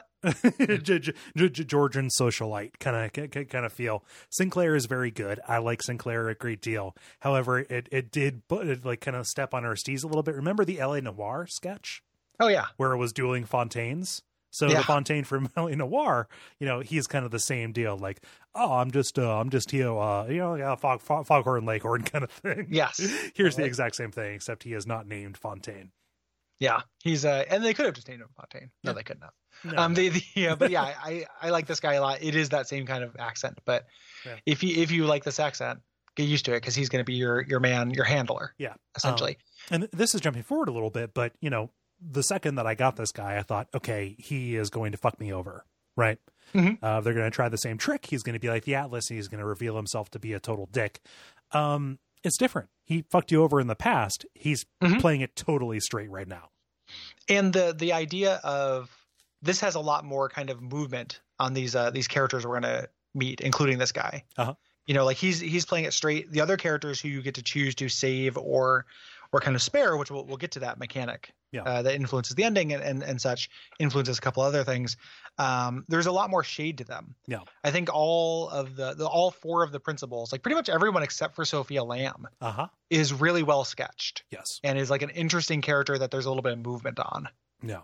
You know, not not uh, purely villainous or purely heroic. Yeah. Um, and they lean super hard into every area having an author, right? Like most of Yeah. these stages have their Sander Cohen, right? Yes. Yeah. Uh, including moving forward, you know, so you're you're trying to make, make your way to Fontaine Futuristics. That's kind of the uh, the premise of this road trip. Um, you're going to get stopped along the way, Yes. and the first stop is is a highlight level. And I, you know, it, up until this point, you know, the environments have not been that noteworthy. Right. Um, so they, they put out this show you know showstopper like about an hour in, uh, which is Ryan Amusements. Let me out of here! Oh, Nickel, what's in there? Man's a skeleton in this closet. That's all right, Pudney. He'll get used to you. Spooks were having their midnight fling. The merry making was in full swing. They shrieked themselves to a cheerful dance. When the skeleton in the closet did his dance. Now goblin giggle with fiendish glee. I love Ryan Amusements uh, because Good it God, is it because good? Like because it highlights what a humorless, uh, just sanctimonious prick Andrew Ryan is. Well, and it's just like, and you know, a false environment is always gonna be my favorite thing. Like Uh-huh. a false environment within a false environment. Oh yeah, like especially Is- when you can see the front and back of it. Yeah, it's just it's just really clever. Mhm. Like this is extremely clever. Um, you know, so the, we're we're moving forward on our train. However, the way forward has been blocked by a bunch of ice. Yeah. Uh, to melt ice, we need fire. Very, this is very much like our Final Fantasy IV moment. Um, so we need to go get a fire plasmid, and uh, they'll have one inside this amusement park. because what do kids need uh, if not the ability to shoot fire at will? Yeah, ex- I mean, yeah. Again, you just have to ignore the why is anyone allowed to have a plasmid? I, I- I, I do like the idea though because like later on they they they classify it as uh, home defense, Yeah, Yeah. which which is which make you know makes makes a sort of sense. a sort of sense. It's still ridiculous, but I you know maybe it's just the mood I'm in for 2018. But that is a yeah, that is a it's- it's little darkly bit- humorous idea. You need a good guy with a plasmid whenever there's there's a there's there's a public plasmiding Yeah. um, that happens. yeah. Uh, we're recording this on the uh, on the day of the March for Our Lives, actually. Yeah. yeah, Yeah. you know what? I'm doing that instead. Of, I'm doing this instead of the March for Our Lives, not because I don't believe in it, but because I just got back from vacation. So, right. Yes. you know, apologies, everyone. Apologies. Uh, um, the Yeah. So when I when I say that Ryan is a sanctimonious, humorless prick, we knew this, uh, but here is Ryan completely derailing somebody's creative vision because what we have is kind of a Walt Disney who is down here. He's a real Imagineer, Carson Fiddle, Mhm. um, who came down and made you know kind of this frivolous amusement park because kids need frivolity, right? Mhm. Uh, the kids love the early designs. They love the mascots. They love the animatronics. It's a it's it's a Chuck E. Cheese beneath the seas. Uh, Yep. But Ryan, he thought it was immature. He was freaked out by the by, by the mannequins. He was freaked out by everything. He said, "I'm going to make this into a cathedral to myself and my ideas." So Yeah. instead of being like a fun distraction, it ended up being church. it's a, it's an edutainment nightmare, uh, and you know so you get to you, but you get to experience it, which I which I really love. Um, I love that hand that always appears. the hand is really really good um so the uh uh you know and and it's just it's him kind of espousing his his virtues Right. you know and it's also meant as kind of um it, the thing it most reminded me of is uh hell house Oh like yeah. you know but those things that christians have instead of haunted houses where Mhm. like you know it's like oh here's the terror you know they're gonna be have a california cheeseburger Yeah. like it's it's called like you know the horrors of the surface world hmm you know like it's it's it's it's propaganda Yep. in in a very literal sense and this way that again this this game does a much underlines a lot more the uh the hypocrisy of andrew ryan Yes. you know not letting people make their own decisions and, and such and kind of like miseducating them Yeah, and, and, and Sure. inculcating them at an early age with his Yes. specific philosophy. Like this is, you know, take that opening speech that is, you know, memorable and memed, you know, like uh, am I entitled to the sweat of my brow? No, says the man at the Kremlin, no says the man uh, you know, and and and the Vatican. It takes that and turns it into just a, you know, uh, the, the, this uh, long amusement park ride, right? yes Yeah. yep um and, and it's clever and meta I hear. so to, so to get in you need to get a ticket um you find one and then it's like you're gonna have to buy incinerate because it's fucking rapture yeah. and you have to buy pissing so you have to buy everything I love that. I love that they brought back the uh, the the pay toilets. yeah the pay toilets yeah Mhm. Yeah. Yep. So you have to uh, go find a little sister uh, to get uh, you know to get incinerate, uh, and this is kind of the introduction to that. And it's the first level with that rhythm, right? um yeah so you uh you go through and uh you're you're on your way looking through that um you get your first uh you get the machine gun here Mm-hmm. Yep. as a weapon um which i i used but like i'm you know i i find it the the kind of recoil and lack of accuracy Yeah. on it mildly rough Not like like uh like like the, the the the main ammo doesn't have enough stopping power. It feels like you're Yes. always like running out of uh, running out of stuff. Uh, it ends up being especially useful for uh, for um, oh gosh turrets and drones because of the armor armor piercing uh, ammo, uh, and then the anti personnel is it's fine. I didn't really waste any upgrade points on this though. the uh, anti-personnel they tie into the research minigame as well Yeah. so you have to research making enemies vulnerable Mhm. to it once you do it does make a big difference Yeah. um so this and it- I, it's not like i never used it but it wasn't it wasn't a fave Yeah.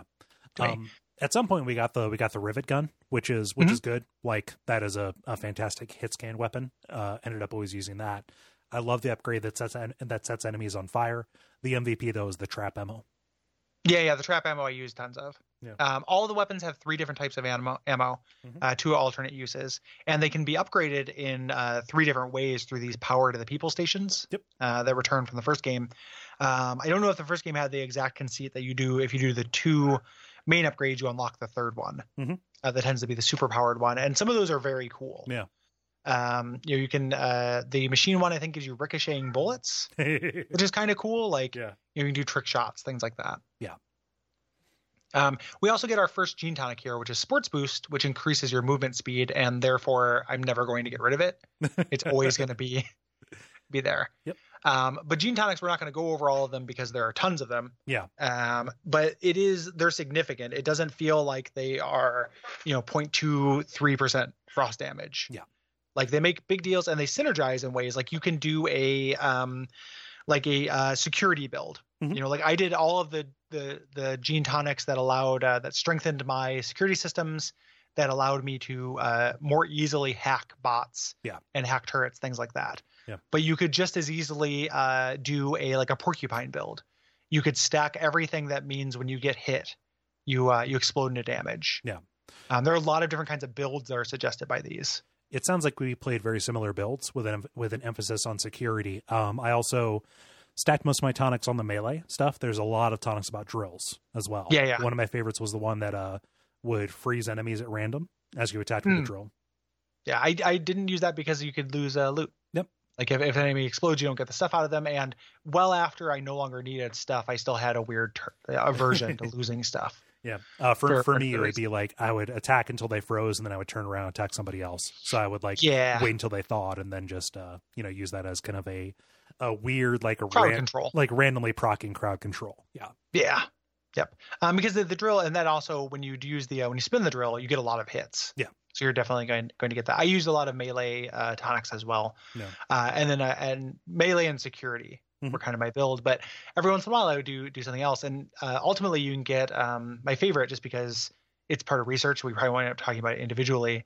Is uh, the natural camouflage one comes back from the first game, which makes a game based on setting traps uh, and ambushes like really really fun Yeah. um, you could kind of set up this death arena turn invisible um, wait for you know enemies to trigger and then just pop out smack one and then go back in your corner That's what I want a dungeon keeper to be. yeah it is uh, it does have that kind of you know you are- i did feel like i was controlling uh, designing a level for the ai Yeah. in a way i don't often yeah. Um, so I mean, we're we're not, we're not going to talk about every tonic, but I do love. I think it's around here you get a an audio log of like a wife talking about her husband who Mhm. like doesn't exercise, eats like shit, and just uses tonics uh, or these uh, you know the, the- these gene tonics to uh, um, just look buff. And she's like, Yeah, no, no, yeah. like you like he doesn't understand. Like his mind is wasting away. It doesn't it doesn't matter if his body's fine. Like he cannot lean on this crutch. Yeah. Yeah. And that this is I love uh, Sports Boost because it or th- I think that they talk about that with Sports Boost specifically. Mhm. Um, and I like that as a uh, how this would fit into real life. Yeah. Kind of thing. um, we also hear a little bit more from from Eleanor here uh, in an audio log this time, so we get to hear from baby Eleanor. um, and uh, you know she wasn't allowed to uh, to play with these other children because those other children who are rapture citizens were raised on a diet of dog eat dog. Yes. Sophia says, which is essentially just libertarianism, Mhm. uh, but she takes it literally because she's a little girl. Yes. So you know she refers to the p- you know the kids that she wasn't able to play with and kind of these monsters that Lamb created in her mind with you know with her rhetoric as dog eaters, right? Saying Yeah. you know uh, uh, Eleanor saying the dog eaters wear human skin and makes them look just you know just like us. Yeah. Yep. um, very cool. Uh, you, we, we find our first um, little sister that's being protected by a big daddy. So we have our first big daddy fight. And early on, when you don't have a lot of tools, like this can be actually be pretty difficult. Yeah. Um, you know, you have trap rivets and you have your main weapons, and that's really it. Yeah. Um, Um, and specifically like when you're fighting against a rumbler, like some of the later ones get a little bit more let's say abstract. Like rumblers, they scream at you, you get blurry vision and get all dizzy and stuff, and they just like get right up on top of you. Yeah, Like, this they're is super very much aggro. like a like a shock and awe kind of thing. um, but you do it, and and Sinclair just kind of says like, "Hey, you can just s- crack this this little girl. You can crack open a warm one and get uh, all the atom out of her, you know, or you can uh, you can save her or have her uh, have her harvest. Yeah. here, um, it's up to you. But uh, you know, you want to harvest because it's fun, and you go to the first corpse that you find with atom. These kind of glow. Um, I like the pathfinding Uh-huh. for this, like the little girl dar. it's you like have uh, that, it's like, like- Fable Two. Yes. Yeah. It's uh, it's clever. Hmm. um, and how you get there, and the this starts this kind of wave defense. Yeah. That we talked about earlier. which we heaped a ton of praise on. Uh, one thing I want to uh, uh, heap a little bit more praise on is the redesign of the little sisters. Mm-hmm. So they still have like the crazy skin and the glowing eyes, but they look more like little girls than they appeared, uh, you know, than they look like in Bioshock One, uh, specifically because of the Big Daddy, you know, brainwashing you're under. Like, yes. they- Yeah. Yeah. They're meant to look cute to Yes. Because you have an you have an unreliable narrator you. that is your character. Right. Um, the second corpse we had to find is in this this ride that we talked about, this journey to the surface. Right. Uh, we're getting this Ryan propaganda where there are animatronic Ryans sitting at desks, you know, just like behold the farmer. you know, and getting these like robots doing these things before this gigantic hand comes out. And some of these are just really impressive. Uh, they look really cool. I love the one that drags the little kid back behind the, the stage. uh huh. Um, but it just it just looks so neat, and you get to go back in the uh, the rooms behind these. Like you get to see where they're building them, like in, in rooms full of uh, animatronic heads Yeah. and stuff. Like man, our amusement park's a cool setting. I love it so much. Yeah, it's just good. Again, I love seeing the front and back of it, you know? Give Yep. me, give me the backstage, right? Give me yeah, give me that uh, behind the scenes and portal feeling, you yep. know, as much as possible. Yeah. Um, so when you finish up with your with your little sister, you get your rescue or harvest option. Uh, this is important, you know. If you rescue, you wave your hand over, and she is no longer a little sister. Uh, if you harvest, the screen goes black, and you presumably reach into her abdomen and pull out the uh, the delicious slug that is embedded Yeah. in her.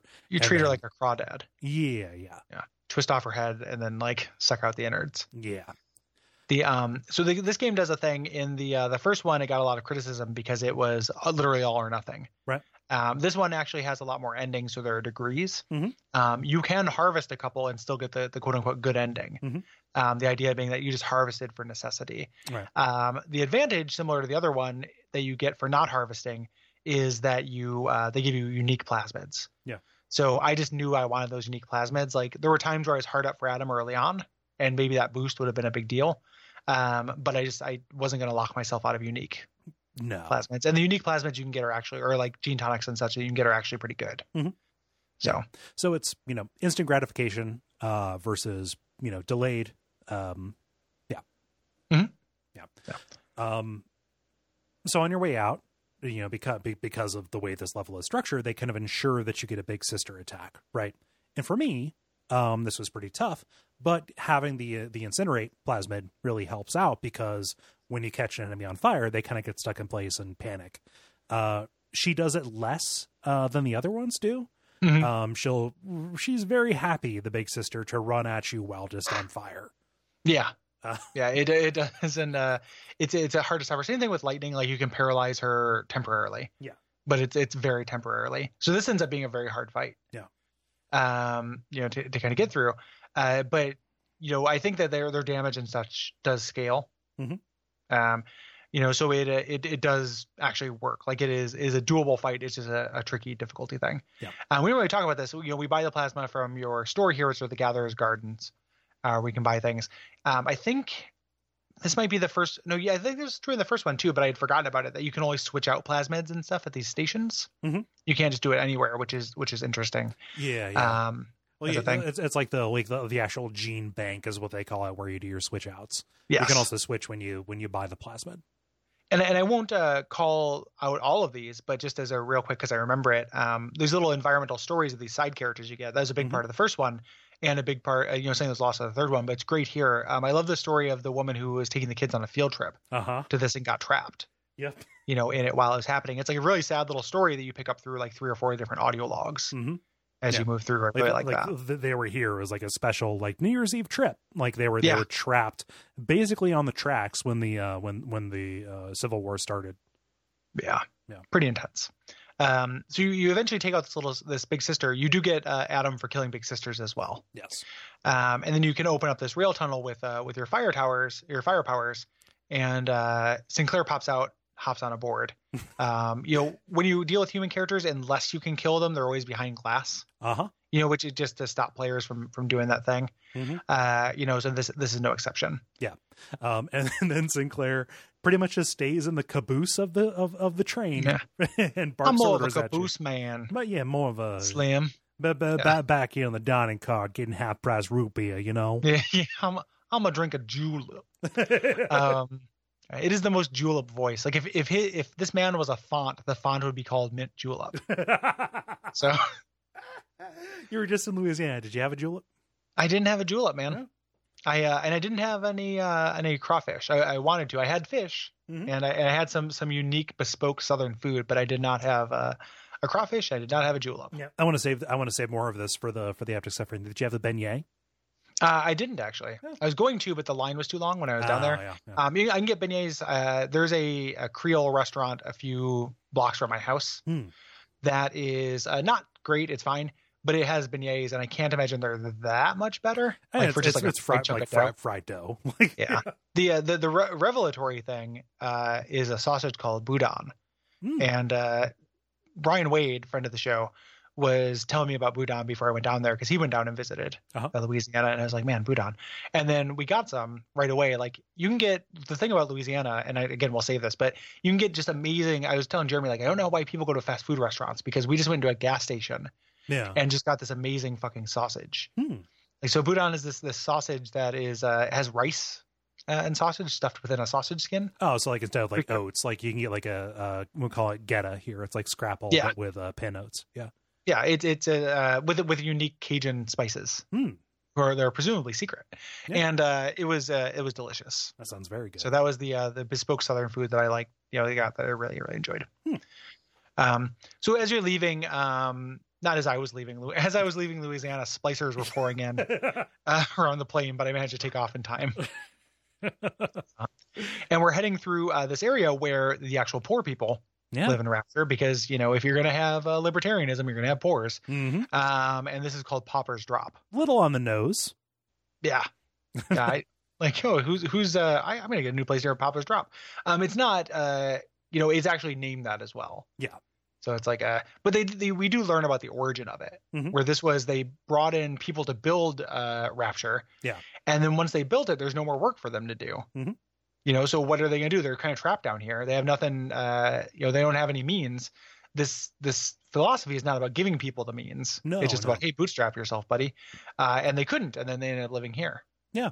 So ended up kinda living created here, this- so they yeah. didn't mix in with you know mm, pretty much all the people that we saw and places that we saw in the first game, right? Yeah. Yep. Yeah. Um, so when you arrive here, Lamb comes over the PA, you know, announcing this citywide rail lockdown, and this is the reason why you have to stop here, right? This is just where you get trapped. Um, Sinclair says, "Hey, go find someone named Grace Holloway. She has the override key, uh, and she is kind of holed up at this old hotel." um, you know, which she took over, you know, the the, the Sinclair Deluxe after Sinclair uh became indisposed. Mm. Yeah. Um, and and Grace Holloway is really interesting. Yeah. Uh, which is this this area when we talk about every area having an author, um, this this is this is that. Yeah.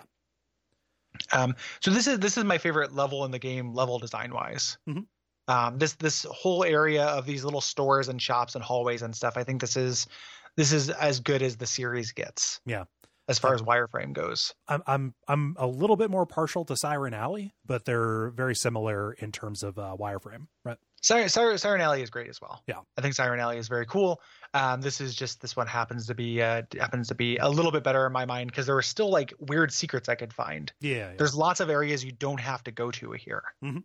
uh, that I, that I'm quite quite a big fan of. I love the Fishbowl Diner. Like that is that that is Yeah. a real like just kind of like centerpiece arena uh, Mhm. for these incidental fights you can get yourself into. Yes, uh, it ends up being uh, so. you- there- it- It's the kind of center of this. There's this diner. Um, the doors are locked. You have to get in through the roof. Oh, How do you get there? This is where you find the shotgun. Mm-hmm. Yeah. Um, and the shotgun in this game is excellent. oh, it's so good. Uh, yeah, I ended up using this. Uh, this was my primary weapon Mhm. uh, here. uh, like immediately you want to get the uh, the ammo upgrade because two shots is a little bit too restrictive. Like when Yes. you get six of them, I mean the way that I play these, I'm pretty much always right up in people's faces anyway. Mhm. Um, so yeah, just the ability to like just mix and match this with some melee attacks is really, really satisfying, especially once you get the Tesla upgrade. Yeah, just double tap Yep. on guys. Um, you know, so you- so you head into this, this diner. You have uh, you get that shotgun. You start heading towards uh, the hotel where Holloway is, Mhm. and uh, the roof gets collapsed Yes. uh, by a brute uh, splicer, one of the few you know brand new enemy types. Yeah. Um, Very so these scary. are somewhere between like a regular splicer and a big daddy. Uh, they're Mhm. incredibly resilient, have a lot of uh, have a lot of HP, uh, and mostly just charge at you. Sometimes pick up rubble and throw it at you. Um, Yeah. But this is where they introduce the uh, the research camera. Yes, because you need to get past that rebel, you need to have their strength. Yeah. So that's what I teach you. Um, they are they're kind of function as mini bosses. It's always a big deal. Yeah. When one of these things pops up, um, and their their flavor and stuff is uh, they're pretty homophobic. Did you catch that? Like their slur, like they have like they they keep calling things poofs. No, I Uh, didn't. I, and their- didn't, their I didn't voice. catch that. It's so here's here's my um kind of secret shame. Mm-hmm. If something isn't in uh, specifically in like these games, if something isn't in a uh, a- a subtitle, it's hard for me to like pick it out. So like I Yeah. understand that they are screaming, and I catch kind of the valence of their expression. I didn't hear them say a slur. So oh, Yeah. They they they, they call things they call things poofs. And on the wiki, the the you know fandom uh, and this could have been on tv tropes some someplace where fans uh, make guesses about things we're saying that this this is possibly closeted and the idea of getting all spliced up is why he's it's it's all going into overdrive it's taking this thing Oh, that compensating. he was anyway yeah. and just kind of pushing it pushing it forward Mm. um yeah i think the, these things are are generally tough like it's always kind of a big deal when they show up Mhm. i'm a mini boss but this arena this fishbowl diner as you mentioned is such a good arena for them because there's a, a camera that is high enough up that uh, enemies are unlikely to destroy it Uh huh. and hacking a camera is great because it will send friendly turrets to you Yep. so you, so you can have a uh, you can have your own kind of turrets and then you can have uh, this send more turrets hmm uh, towards the enemy, and because you can kind of like hide out in the diner as well, or hide out in the roof. There's a turret on the roof. I love that Um, turret on the roof. Yeah, I was just yeah. like luring people up. Like that's how I took down took down the Big Daddy up here. Actually, Yeah. was I would I would lure him up to the top, uh, run him past the turret, drop down, make him follow me down, and then just lure him up and run past again. Because this is a uh, and correct me if I'm wrong. Is this the uh, the second type of Big Daddy that we introduced here? I can't Introduced to, or is remember. it still the first one? Yeah. They start introducing uh, the second type of uh, Big Daddies pretty soon. Yeah. which are the the range combat. Yeah, so they have the they they have the Rosies as well. Um, the range Mhm. combat one specifically, like they uh, they have a gun, they have a launcher that will shoot uh, mini turrets. Yes, which is which is a big deal. Awesome when you get it, but up Yeah. until that point. Yeah. No. Um, so we had to get that research camera. Um, they say, hey, there's probably a good ch- good chance that the pawn shop Mhm. uh, has one. So you need to kind of make your way through the, these uh, kind of hallways and, and different buildings. You know, you're going through businesses. Yeah. I think you have to go through a medical office um, up to the roof, across some like boards to another roof to l- fall down into the uh, the the pawn shop where you get this research camera. Um, they do a little tutorial. They show like a slicer on the other side of the window where you can clearly click them. Mhm. Um, the way this works is you click them, it gives you this like it rolls film. Mhm. While you're rolling, everything you do kind of increases the research value of this until it dies. Yep. Um, and if you take too long to kill them, then you know you have to you have to re up. You have to do it again. I don't think you can do it with the same one. I ended up having to fight a second brute uh, to Hmm. get the attack that I need. The attack you get is super good. I mentioned it before, but the drill dash, you know, it's the one ability that you kind of have to get to uh, to Mhm. clear forward. But it's also like a stalwart. Like it's an instant kill kind of finisher. As long as you have um, drill fuel, you want to be doing this all the time. Yeah. Yep. And drill fuel is fairly common. Yeah. Um, although you know these things that were kind of basic Bioshock things that we talked about in the first one that we haven't mentioned specifically here. Um, their their vending machines are uh, uh, ammo banditos uh, about um, circus of values, all that stuff, and uh, Circus of Value is so good. I the circus of values all the sound effect stuff like the little song the garden gardener's Gar- uh, garden Gatherer's Garden, The- Gatherer's the Garden. Gardener's Garden. the gardener's garden he's a real gardener's garden They, you they know sell tautologies there. yeah um, but the uh, all that stuff i love Yeah. like i love the circus of values voice i, li- I even like the ammo bandito even though it's Mm. kind of racist I mean, yeah. Uh, it's- but the, the actual like sound effect of it i like no refunds, no returns. Yep. Yep. Yep. uh, but you you you want to hack all these things so you can get all this stuff um, and kind of stay in in high supply. Yeah. Uh, here so you can keep that drill fuel going for that drill dash, which I also use quite a bit. Um. So Holloway, we didn't really talk about her. She's kind of talking to you, and she, uh, you have history with her, Yeah. Uh, it keeps Um, calling you Tin Daddy. Hey, yes. Tin Daddy. Tin Daddy, and you know, she has kind of a misconception about you, or uh, kind of an outdated one, right? You know, she talks about how you are mindless. You know, Lamb has. Lamb has kind of sold her on this idea of you as a monster, which is reasonable because every other Big Daddy is, you know, just a product of its programming, right? Yes. You are Yeah. something different. Um, so you know we make our way uh, to this this hotel, which has a, a bunch of kind of little combat arenas, and we're introduced to spider splicers uh, in the hotel, which are really cool. Uh, these are big lanky boys Yep. um, who can crab walk on walls and ceilings. Yeah. and they throw uh, these hooks at you um, here. So uh, these guys kind of function as big deals, at least initially, Yeah. as well. Like this is uh, these they all kind of feel like mini bosses. Like the actual curve of difficulty in this, the kind of ramp is really good Yes. um, as they start like introducing these new monsters and mixing and matching them. uh, Um, here. And this hotel is a great place to introduce them too, because it's not often that you're operating with a real ceiling uh, or Mhm. with like a multi-floor thing. Like you know, there are a lot of like mezzanines in this hotel where you know they they, they kind of use the vertical space in the arena to very good effect. Yes. Yeah. Um, so when we head up here, we find out, um, you know, we get the completion of, of Holloway's uh, story where she was kind of taking care of Eleanor for for Lamb Uh, she's kind of like a surrogate mother. Right. And, you know, again, things that you just uh, stole her. Um, she used to be a singer. Yeah. Uh, which by now people stopped going to see, you know, Mhm. see her. And then you can go to the actual jazz club where you don't have to. Mhm. You can go to the jazz club where she played. Yeah. And uh, and just find out about this, uh, which is cool. Uh, but when you get there, she kind of explains uh, what happened, what's happening. Right. You know, Eleanor just uh, you know just disappeared, and then you know Holloway was walking down the street, saw Eleanor. She was little sisterized. Holloway tried to take her, you know, to rescue her from this terrible fate, and Delta broke her jaw. Yeah, you were you were just being a being a big daddy. Yeah. you know a- as, you do, um, and you have this choice. Like she's in the same room. Do you spare her? or Do you kill her? You know, um, and uh, I I spared. I did the the full you know full white hat uh, playthrough of this. Mhm. Um, you spare her, and she reaches out to you after a little while, and she says like, "Hey, you know, people have been saying that you're an unthinking beast this whole time. Uh, you know, maybe you're not." Right. And uh, you know, Sophia's playing an ambush. Here's some here's some help, and she sends you a couple of uh, bonus drones. which uh which eases your way out. It doesn't stop the ambush, but it gives you a little bit of an asset. Um and just I like the idea of like you know contradicting Lamb because you know Lamb is as much as much of a hypocrite, maybe even more of a hypocrite than Ryan was. So going around and just kind of disproving her works is very satisfying. Absolutely.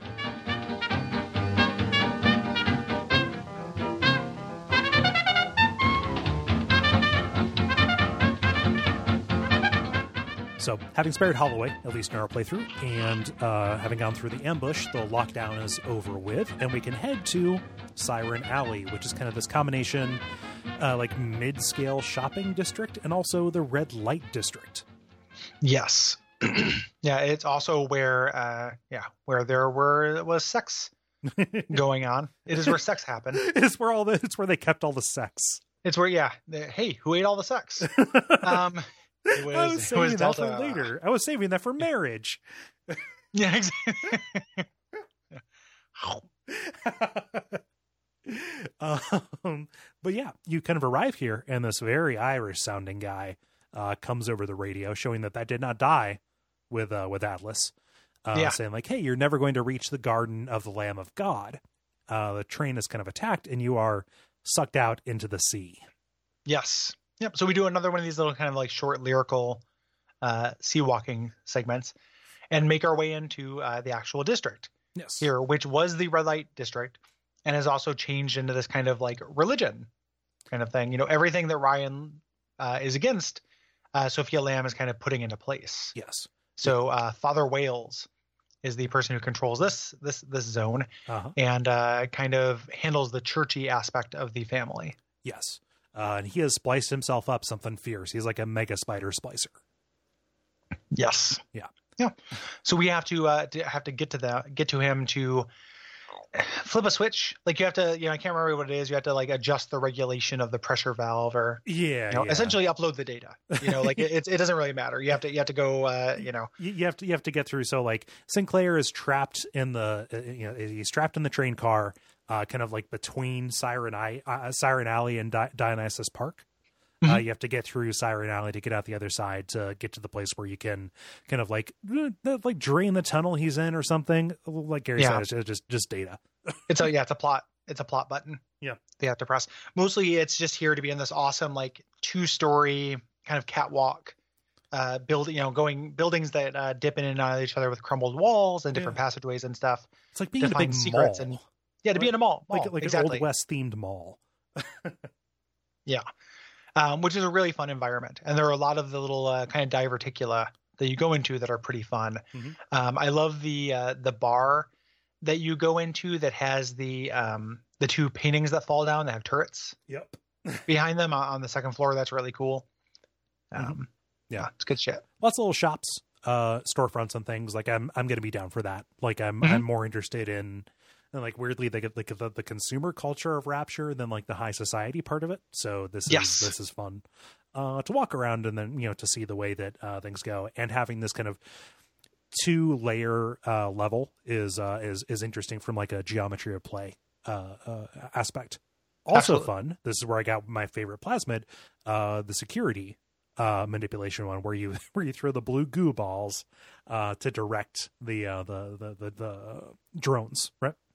For me, this this wasn't actually that useful uh, Oh. because I, I always almost always had security on my side anyway. Oh yeah. So if, if somebody got saw by a camera, um, you know, it would send this this will kind of direct them a little bit more uh, you know, directly. Mhm. And it can help if you can't get to the thing you could hack, but I had everything hacked that could be hacked um, at all times. So like there are a couple edge cases where this was very useful, but I didn't use it all that often. this was good for me to create breathing room to hack the things that I needed to hack. Mm, yeah, I could I could see that for sure. Yeah. Um, we didn't talk about it. You also uh, at some point before this get hypnosis, uh Uh-huh. which operates largely the same um, as the old one. You can only hyp, uh, hypnotize regular splicers, but that can be significant if you can grab a spider uh, splicer, Mhm. and then later you can upgrade it to um, you know do do big daddies and uh, the brute splicers, which is awesome. And then you can also do one where it'll allow you to charm somebody permanently. Yeah.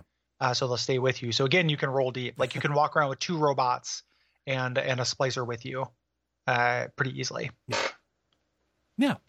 Um, so you're headed to Simon Welles's temple, which is down in the pump rooms. Again, kind of showing the idea that Lamb's revolution and this kind of cropping up of things that Ryan hates happened in kind of the blue collar um, or low to middle class areas of this.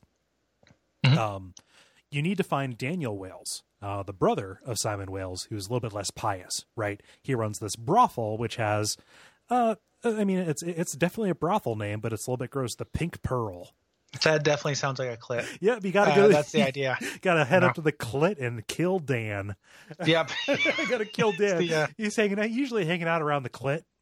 yeah P- pink pearl is definitely like a romance novel euphemism you know like and then and then my pink pearl shuddered et cetera, et cetera. like that's what it sounds like to me one of one of my favorites. I love uh, the blog Liar Town. You know, Mhm. one of my favorite things. I've got like just uh, like bad romance novels. Uh, one of them, just uh, the title is "The Dusky Pearls of Calcutta."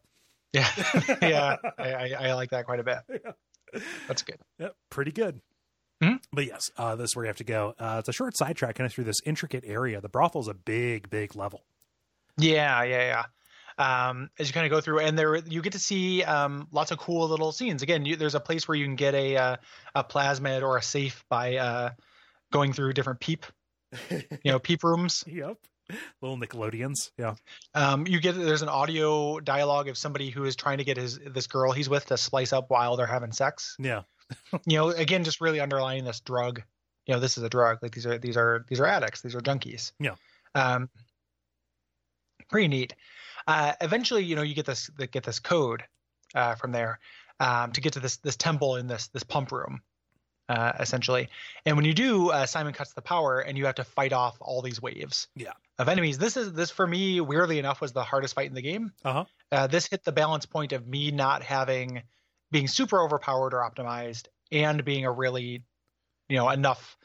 You know, I was drained enough getting here, uh, doing all the uh, the big sisters and all the drain uh, the the sucks Uh-huh. uh, that you do on the way, and uh, just ended up this being very difficult for me. Yeah. This is, you know, a little bit before you start getting kind of your full vocabulary of area preparation stuff. Like you don't have Yes. your launcher yet, so you can't set the proximity bombs. You don't have the spear gun, or if you do, you don't have the ammo that lets you set the traps. You don't Right. have the trap ammo. You do have the turrets uh, Yeah. at this point, but I always uh, that was like the most valuable item Uh-huh. for me because I, I use those quite a bit for any uh, harvesting. Okay. Yeah. So the uh, you know I oftentimes was low on on turret ammo. Yeah. So Um, I, I believe you do get the spear gun somewhere around here. I hate the spear gun. yeah, the spear gun's not very useful. It's a No. sniper rifle is the Yeah. idea behind it, and uh, it's just rare that you need to snipe. Uh-huh. In this game, you can, um, and it's satisfying to like crucify somebody. Like you send them towards the wall and pin them to the wall. It Mhm. looks cool. It's like the uh, the gun that does that in Fallout Three. Um, it looks cool, and the trap ammo for it is actually useful. Mhm. But the not, and the rocket ammo is actually awesome uh, for it, but it ends up being very rare. Um, Yeah. The rocket ammo is really cool. It sticks in the enemy, and then after a moment, goes off and kind of fires them in a direction. yeah, it's like a, it's, it's like turning something into a bottle rocket.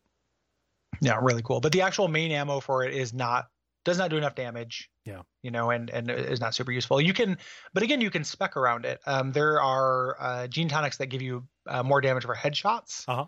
So my understanding is the spear ammo is actually excellent with that and headshots. Okay. Yeah. Uh, but it, it takes a it takes a sniper rifle uh, kind of approach, and I don't think this is a very sniper rifle friendly game. At least not with my approach. Right. Yes. Yeah. Ah, me, me either. Um, Um, is this the level that has the theater? no, that's Dionysus Park. Okay. I like that theater quite a bit. Yes. But we'll we'll get to that. patience, Yeah. patience. Okay, when are we going to get to the theater? Yeah. Um, so you know, eventually after you kill off these waves, Simon pops out, Mhm. and you can hit the plot button to uh, clear the tunnel. And Yes. Sophia Lamb decides to kill everybody. yep, you're you, fuck it. You're all gonna die. Um, yeah. So Sophia Lim has that control, and she gives absolutely no fucks. She's flooded areas before; she will flood them again. She is trying to stop you, to contain you. She's willing to just jettison all of this uh, Yeah. because she is making a point, uh, kind of uh, illustrating to you: rapture itself is useless. All of this can go away; it can be destroyed as long as Eleanor can be birthed from it. Yes, uh, this is when she first kind of you start getting the hints as to what her plan are. There's a an audio diary where she says uh, something like, "We are foolish to think that uh, utopia would precede the utopian." Yes, You know, like uh, it is the the perfect person will come before the perfect place. Yeah. you know, and uh, that's kind of your foreshadowing as to what she plans to do. right. Um, so yeah, you you walk out in uh, in the water and you walk past the corpses. Uh, they're floating in you know suspended in water. Yes. Uh, as you slowly walk past this level that you've gotten to know really well, it's a really effective sequence. Yeah. uh, here. It's hard for me to care too much about the people who died here. You know, they're all they're all slicers, but it looks really great. It's a it's a really visually arresting. Yeah, it's it's funny because the idea that this place is flooding, like it should be this huge catastrophe, and for most of the people it is. It's not really that big of a problem for you. Like you can Yes. happen. So like you're just walking in the middle of this, you know, kind of cataclysm. Mm-hmm. Um, this is also it's just worth noting just to make sure we catch all of them because Uh-huh. I pulled pulled up a list. This is the uh, the first uh, Gather's Garden that has access to a lot of the different uh, plasmids that are optional. Oh, yeah. you could buy. So we should probably just do a quick couple moments to talk about them. Uh, Yes. Because they they can be interesting. Some Yeah. of them are not. Some of them are. Yeah. Um, so as far as stuff that was used, um, so I mostly used Electrobolt um, and uh, Hypnotize uh, which I use quite a bit. And I ended up using um, Cyclone Trap a lot. Cyclone trap is Uh, very good. Yeah. Uh, which uh, set, kind, kind of gives you little sections on the floor that will throw uh, splicers up in the air, Mhm. usually killing them. Uh, not often for the big ones, but it will it will stop even big enemies Yeah, it'll hold uh, them there. Like you- you throw it at a choke point, and it will suspend people either to buy you time to address people who got through, or to you know give you time to take them out while they're incapacitated. And uh, at the third level, um, when it gets upgraded, you can uh, do elemental traps. Uh, or the second level, you can do elemental traps. On the third level, you can put them on walls and ceilings. Yeah. Uh, so this ends up being incre- very very useful. Um, I w- desperately want to love the insect swarm. Yeah, me Um, too. But I, yeah, I, I don't. I used it a little bit because I had tons of extra atom. Yeah. You know, so I'd throw it around a little bit, but it's not actually that useful. No, no, because I mean, pretty much all of your elemental um, uh, plasmids put people into a panic or incapacitate them in some way, and the insect swarm is like damage over time. Uh, but the immediate benefit is that it distracts people, right? Yes. Yep. Um, it, the final upgrade for it is really cool, where they essentially become blood flies uh, from Dishonored 2. Like their bodies become nests, that their bodies become traps. Yeah. Uh, so at third level, it's actually really good, but that's a lot of upgrading. Yeah. Um, scout, I never ended up using because it wasn't that useful to scout ahead. It's not that much like th- this. Yeah. You know, even though this is like it follows from the vent crawler kind of uh, uh you know lineage, right? Mhm. Uh, it's not really a game where you want to skulk that much, or at least I don't No. when I play it, right? Yeah, there's not a lot of stealth to it. Like Yeah. there's very limited stealth. Um, once you get the natural camouflage, you know, and with scout, you can do a little bit of that. Uh, but for the most part, I just I I still moved very carefully, but I moved forward. Yeah. You know, all the time. So I didn't end up using scout, even though it sounded uh, cool. Um, and then uh, as far as stuff we haven't talked about, uh, decoy is actually really good. Mhm. Um, I ended up putting points into that because I had extra points. Yeah. And uh, the the final upgrade for it, um, when enemies attack it, they get hurt and it heals you um, and that's really useful. Yeah. like getting some regen during a long fight, especially during those gathers or those harvests.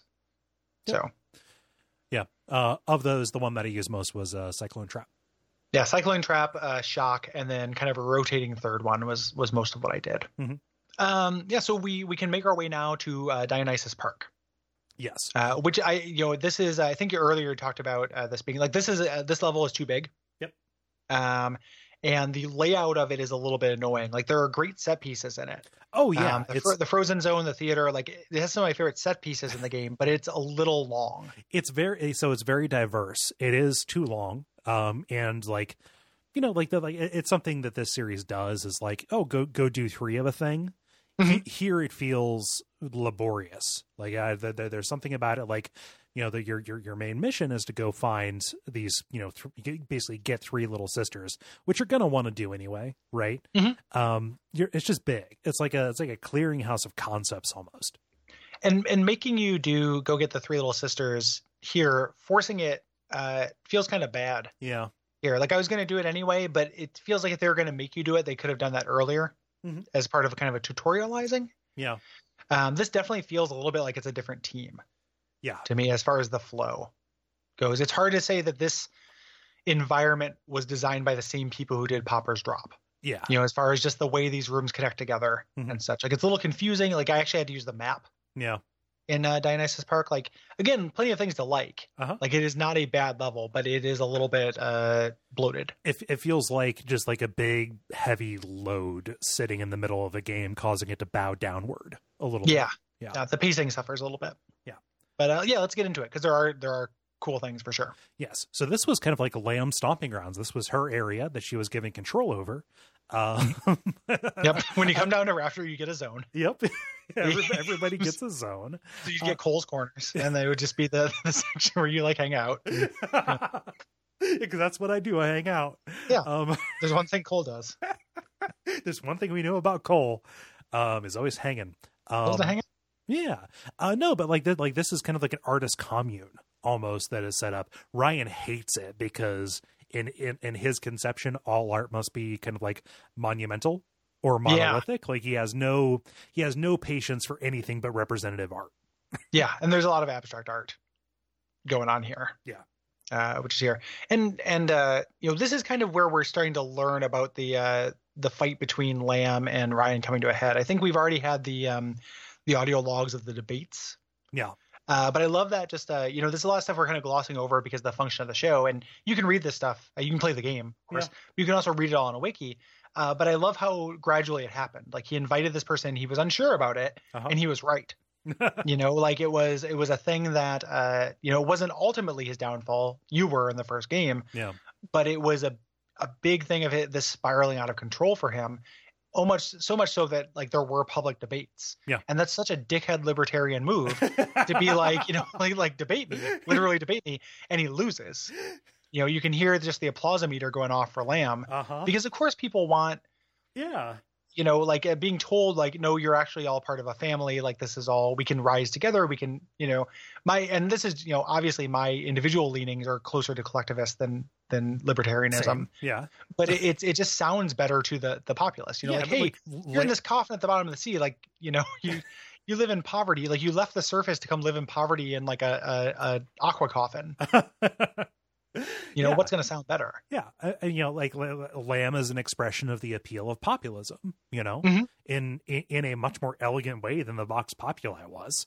I mean, it's Yeah, hard. It's hard. absolutely. It's hard to reach lower, but like, it's notable that they that they explored this idea, and the way that they made that successful was to make one game all about that. You know, that other side of it, right? yes yeah absolutely um and it also it, it it is weird it is it is it is a decidedly pre 2016 notion to make uh the left-leaning side of it the more populist angle of it as opposed Yes. to like the super like right-leaning um you know populism that we've gotten you know in, in the time yeah right since. right th- Yeah. those things have switched Yeah. in, a- in in a weird way that i i did not expect no no uh, and if i could you know no one expected it and if you did expect it why didn't you fix it um You- why didn't you change it the, um you could have avoided it all you had the power Oh, you monster. Um, but yeah, this is this is uh uh you know where where again where lamb kind of had her roost as you know Mhm. lambs do they roost. Um, yes Also, uh, this place has been flooded. Like yeah this is the most overgrown area. Like you have drained this place and unearthed a bunch of secrets. yeah it, look, it looks really cool you know full of these uh, underwater sea plants and, and stuff um, looks very neat uh, this is also where you're introduced to the enemy the houdini splicer uh, which are uh, splicers that can throw fireballs and teleport around Uh, Yeah, returning from the first game, I love like that gathering red smoke. Well, and I love that there's a that's a research bonus, like Uh-huh. making that easier to predict. Like you can see which direction they teleport towards, and that gathering red smoke happens slower when you research them. Yeah. So it's a really interesting. You know, this game does a great job of giving you upgrades that are not 0.23 percent frost damage, Mhm. right? Like being able to see better predict where they go is really more imaginative than just added damage or better defense Yes. which I feel like would be current game trends would would go towards something like that, like a static numerical upgrade like that. Yeah. this is much more interesting. Um, I love the Houdini Splicer's return. It is a very good concept for an enemy. I love in the next area. I don't want to borrow too much heat from that. I love that you learn where they came from, Yeah, yeah, Oh, yeah, and you you learn what their life is like.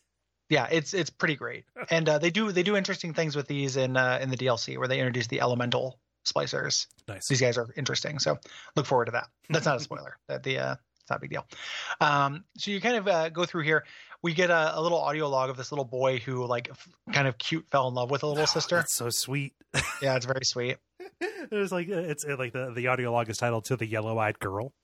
Yeah, um and he's like you know it's it's like a little kid you know obviously like reading something reading something into the tape recorder that he wrote out like a love letter like oh i loved you and i made you a gift and i left it for you you know get, g gives you the key this kid definitely died in the flood Yeah, he's he's one thousand percent dead. uh, No.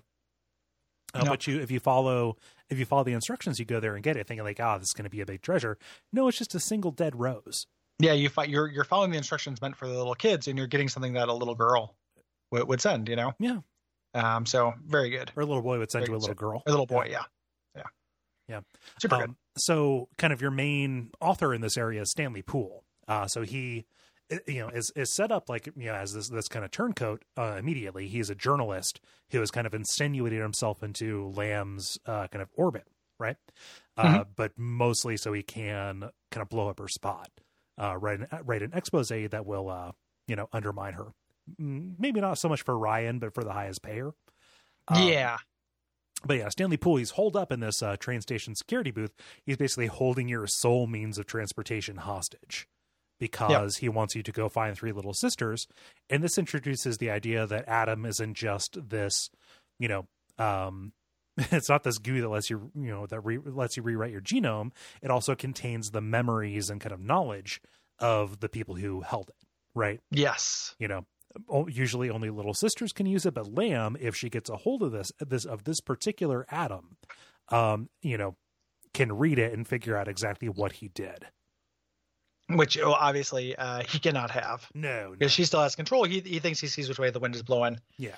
Uh, and you know, kind of betting against you Mhm. in a weird way. Like you're not going to succeed against Lamb. no you know i have to still keep her keep her happy um and this introduced the kind of concept during this level is as you are gradually as you uncover this stuff you learn more about this guy yes essentially and uh this game this level as much as it does kind of drag does a lot, an interesting thing where um you learn about this guy's crimes from eleanor Yeah. um in your head at the same time he starts giving you information about your backside Yeah. or your backstory It's just like, giving it- yeah it's- it's kind of it's a round big got two badonkadonk, cheeks yeah big big badonkadonk. There's a part in the middle you don't want to get close to. Like it, it's it's this whole thing.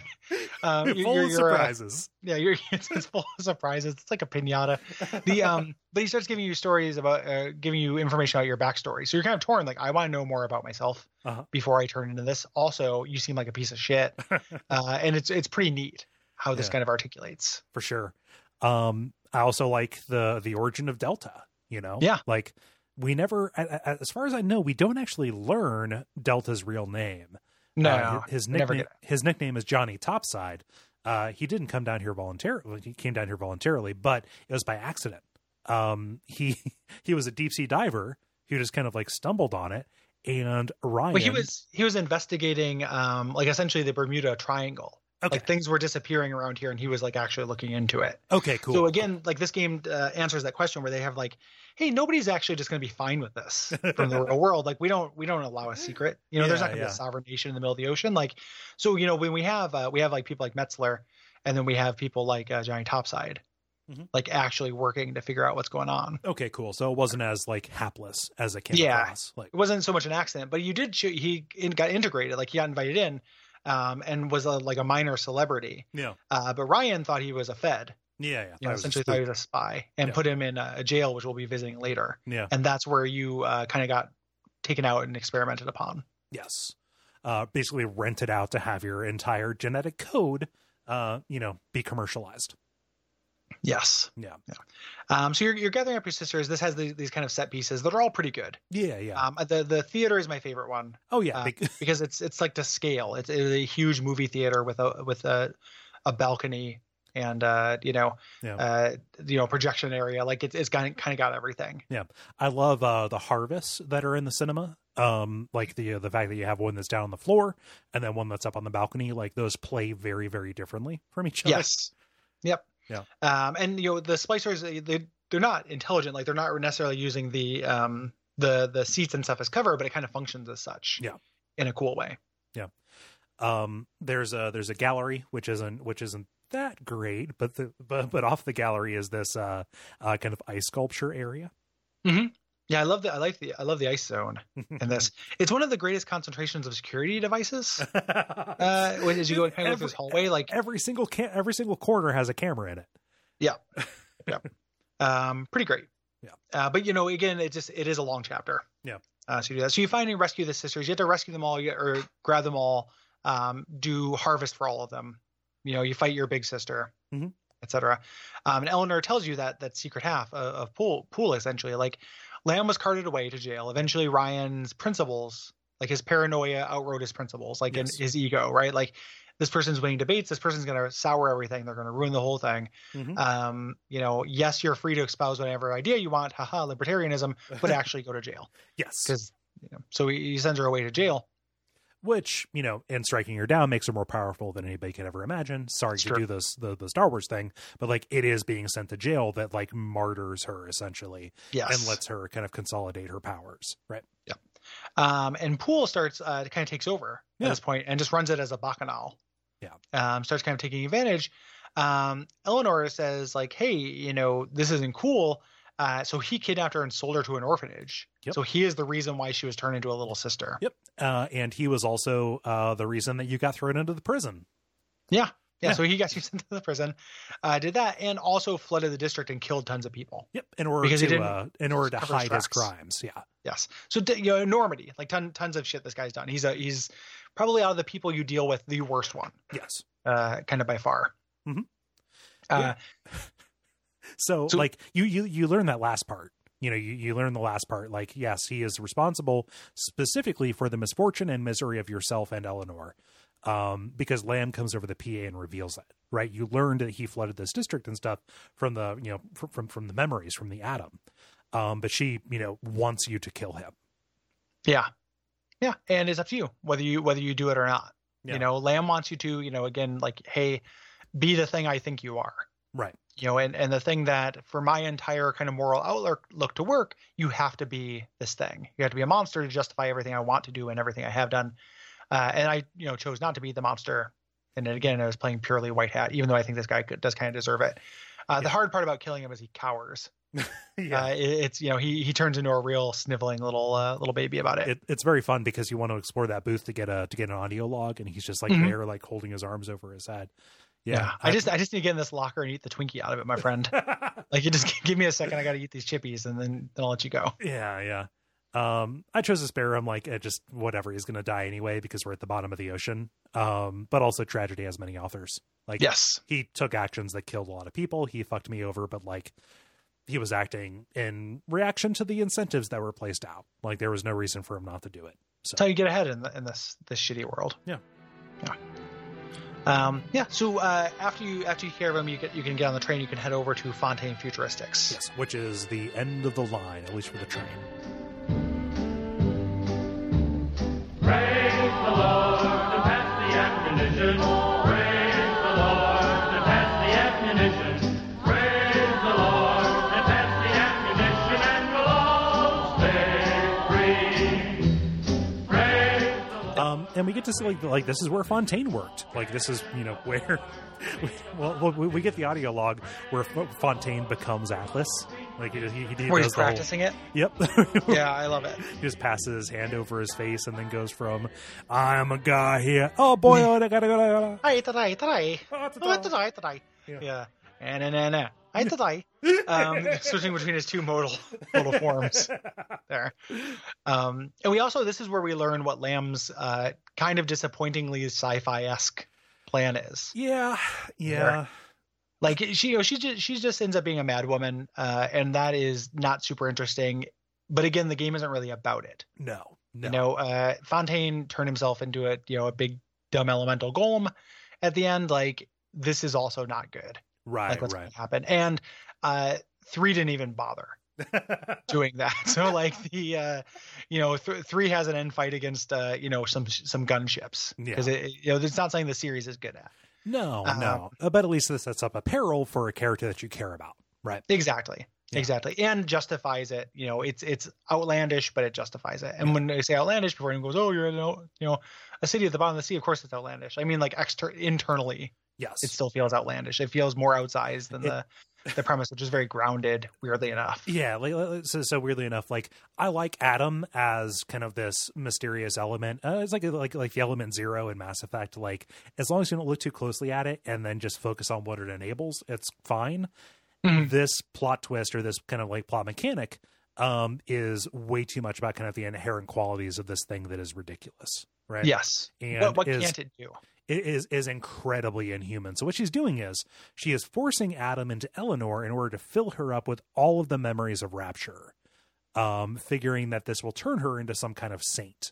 Yes. Like uh, you know, having her be again the first utopian. Yeah. Like we're we're gonna turn her into this like, kind of perfect being, and that will and then step two, Uh-huh. uh, and then step three, like paradise on earth.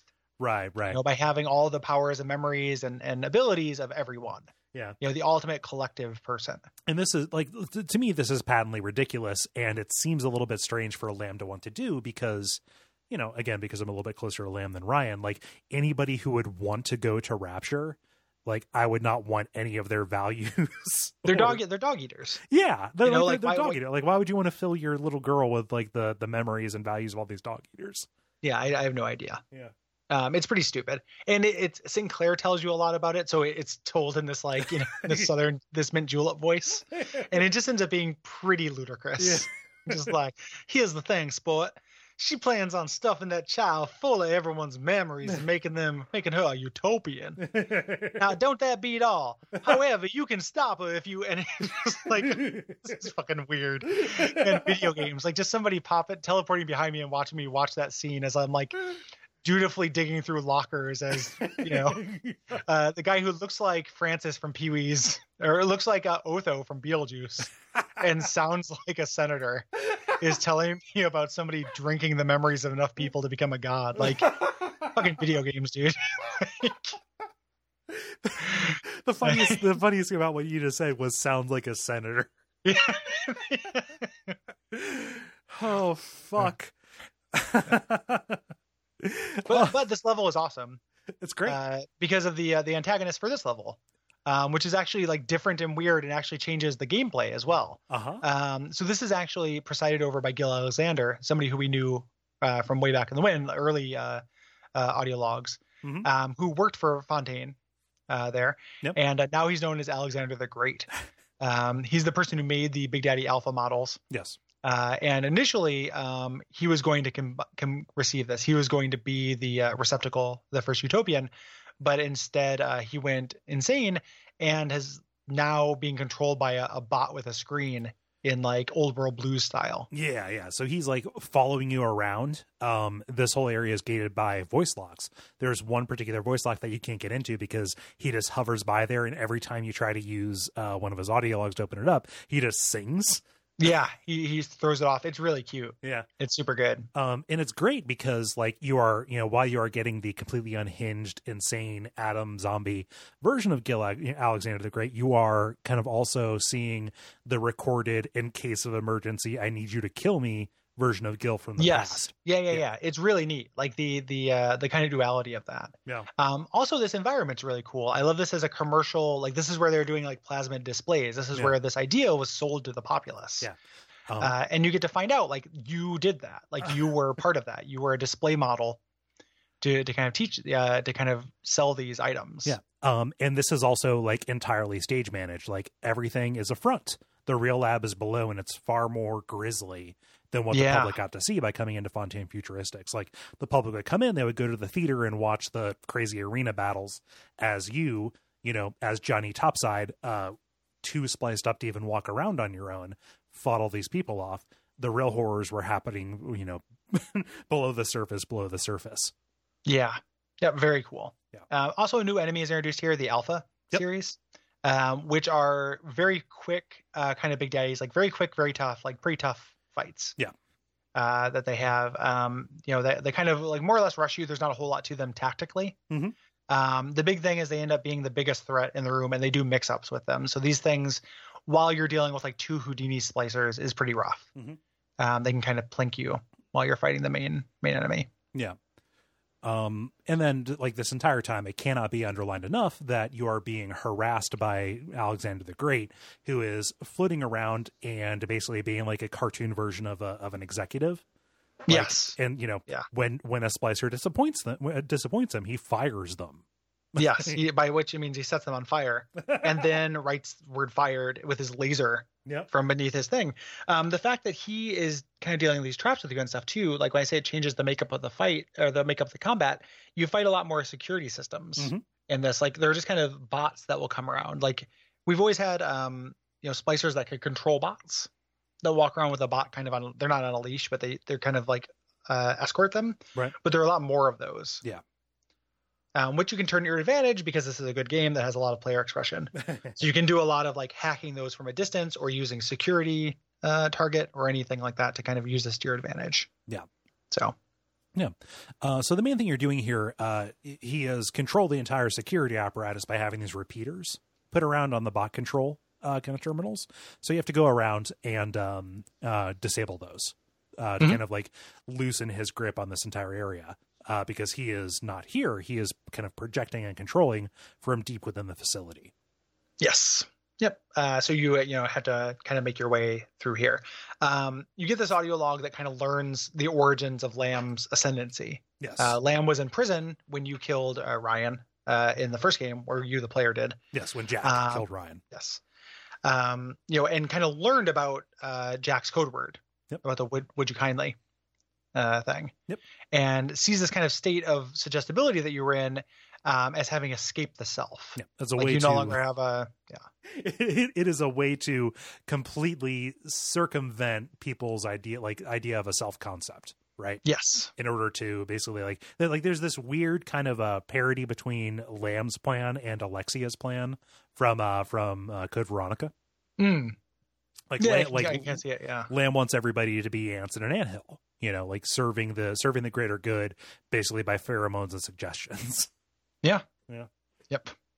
um psychotic Absolutely psychotic. Um, Yeah. But this is really cool to see where the sausage is made.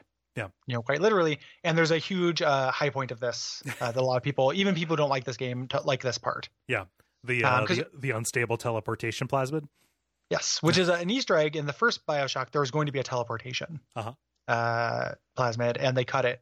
Uh, there are a couple of cut pla- plasmids, most of which got rolled into other things, Mhm. right? So like there's a s- there was a speed boost plasmid, but they turned that into a gene tonic. Right. Um, there was a parasitic healing one that would heal you, but they turned that into the bug one and just made it distract. Right. Um, there's going to be a teleportation. They couldn't make it work. So it was always this kind of Easter egg here you can see in the marketing department where they are drawing up logos and uh, different kind of marketing i materials love for it this so much it's it's this is amazing like this the sequence is really really good um where you try to grab it and it kind of warps and space warps and stuff and then it leaves uh-huh and you kind of have to chase it around Yep, it just shows up in different parts of uh, Fontaine Futuristics um, until you eventually ha like corner it or it runs out of energy or whatever. You grab it, um, and it starts like just uh, like taking you on a tour with it. Like you're able to you're able to hold on to it as it phases. Um, Yeah. you know, it shows you a couple of scenes. You get a code to an area for like a cash pickup or whatever, um, and then the final one um takes you to like this completely dark void with a bunch of like frozen statue people around this gene tonic yeah yeah and you can't you can't fight in this this is a cutscene Yeah. you know essentially um you're just trying to get and the gene tonic i think it's like vending expert too it's something like it's su- it's super inconsequential but, yeah like, it, the- it's it, it's silly but it doesn't matter because it's cool Right. you know as, as a thing like i love it Mhm. you know I, I think i think it's a really really cool little sequence and like a nice little nod to like something they weren't able to do Right. quite like uh That that didn't quite figure it out like Arcane did. Yes. Yeah. Yeah. So re- really, really cool, very memorable sequence, and just again seeing how the sausage is made, like seeing this in all steps, like the marketing department, their notes, like this game. We didn't really talk about it, but like this game has really, really good, uh, and it's a cliche to talk about this shit, but I care about it, so I will. Uh-huh. Uh, environmental storytelling. Yep. Stuff like you. This has that uh, when I think about or four or four or five one games or vent crawlers. Mhm. Um, you know that's one of the reasons why I don't like vent crawler as a a descriptor be- descriptor because it implies stealth and it implies vents and Right. like the two parts of that as as a value in a type of game is like one is that player expression right like is that deus ex like i can approach these problems from any angle Uh-huh. that's important the other part of it that i think is really important is that you're in places that feel real um you know other like uh mark brown did his video and he called them an immersive sim and some people don't like that because it's not like sims are already a game Right. I get that, but this feels like you're in a place. Like all these places feel like they have a purpose, Mhm. um, and the, that's the absolute joy of the game is like just seeing this world and seeing where people shopped and where they went to the movies and where Mhm. you know all that stuff is just always going to be immensely appealing to me. Hoo- uh, like the the- like the hooks that will kind of pierce through both life and gameplay and hold them together. You know, Yeah. however ten, however tenuously, however much it you know might just ultimately add up to set dressing, it still lends to a sense of place, right? And that is Yes. that is the commonality that ties these that ties these together. Like, I don't think that this and System Shock share that many mechanics. They don't play that similarly. You know, this is far more combat heavy or whatever. But that is the commonality, and that is the thing that I've grown to value. it's it's my favorite thing about the immersive sim genre. Right. You know, when I talk about how much I love like Mankind Divided because it's an apartment breaking in simulator, like I like those apartments. I like going into somebody's apartment and seeing their story. You know, I like how these the, the places just make sense. Yeah. You know, it's the reason it's like the one thing the reason to recommend something like Duke Nukem 3D over Doom. Uh-huh. You know, it's like, oh, this is a place. Uh-huh. You know, this feels like a town. And that's just something ever since I play video games, it's what I what I've wanted is like to do video game stuff in in the real world, kind of. And that that's uh that's the reason why this is an immersive sim. Yes. You know, this is that's the reason why this counts, even though, you know, and you can say vent crawler as a thing, but it's not accurate, but it's still under that umbrella one hundred percent Right. because we're seeing like from beginning to end like the life cycle of this what is in this world like a commercial product like something that is inconsequential And, and as You know? somebody who has you know who spent six years working in marketing, it is great to walk into a boardroom with a bunch of like just like brainstorm shit drawn up on a blackboard. sure yeah you know or or just as somebody who enjoys products right like Yep. even if you don't never worked in it like i love products If i there's love one products thing and about content. me, I love products. well you just like i i consume so I, it's like the idea of just like oh these people do too like it just Uh-huh. feels like the real world Yeah. Well, and you, You know? also see the finished product of it so much. You see the vending machines. You see the little uh, kind of animatics that show how the plasmids are used. Yes. Uh, and that's just so valuable. Like that is why this this genre is so important to me. Because even in games where that, that take place in very far out locations, like this does, or like Prey does, Yeah. uh, it still has that, right? Yeah. Like Prey, it's like, oh, this is the you know, here's where people live, and here's where they play D and D, and here's the restaurant they went to, Right. you know, and that that is just immensely valuable. Like it is really hard to go back to like a level ass level. Yeah. Uh, after that, you know, and it can work, but it, the gameplay has to round up so much for that kind of to be interesting to Uh, I me mean, you have to be Doom 2016. yeah, if you're not doing 2016, and even then, like the environments are cool. right. But if you're not doing 2016, it's just I don't want to go through a hallway and do kind of like limp the, the, gameplay. the, the, the other leg you have to lean on has to be so fucking strong. yes, Yeah. and then that goes into other ki- types of games as Mhm. well. You know, it, it can be kind of a bummer. It's a big thing why I didn't. Uh, you know, thinking about uh, Metroid Prime, Yeah. one of the bummers about it for me was that it was just so many like just hallways and rooms. Yeah. you know, there's never a sense of like there was a culture here, like, and then they try to impart that sense. I think that was a huge failure. You know, the the constant text and the mythos about the the bird Mm-hmm. Yeah. people that I that I don't care about at all.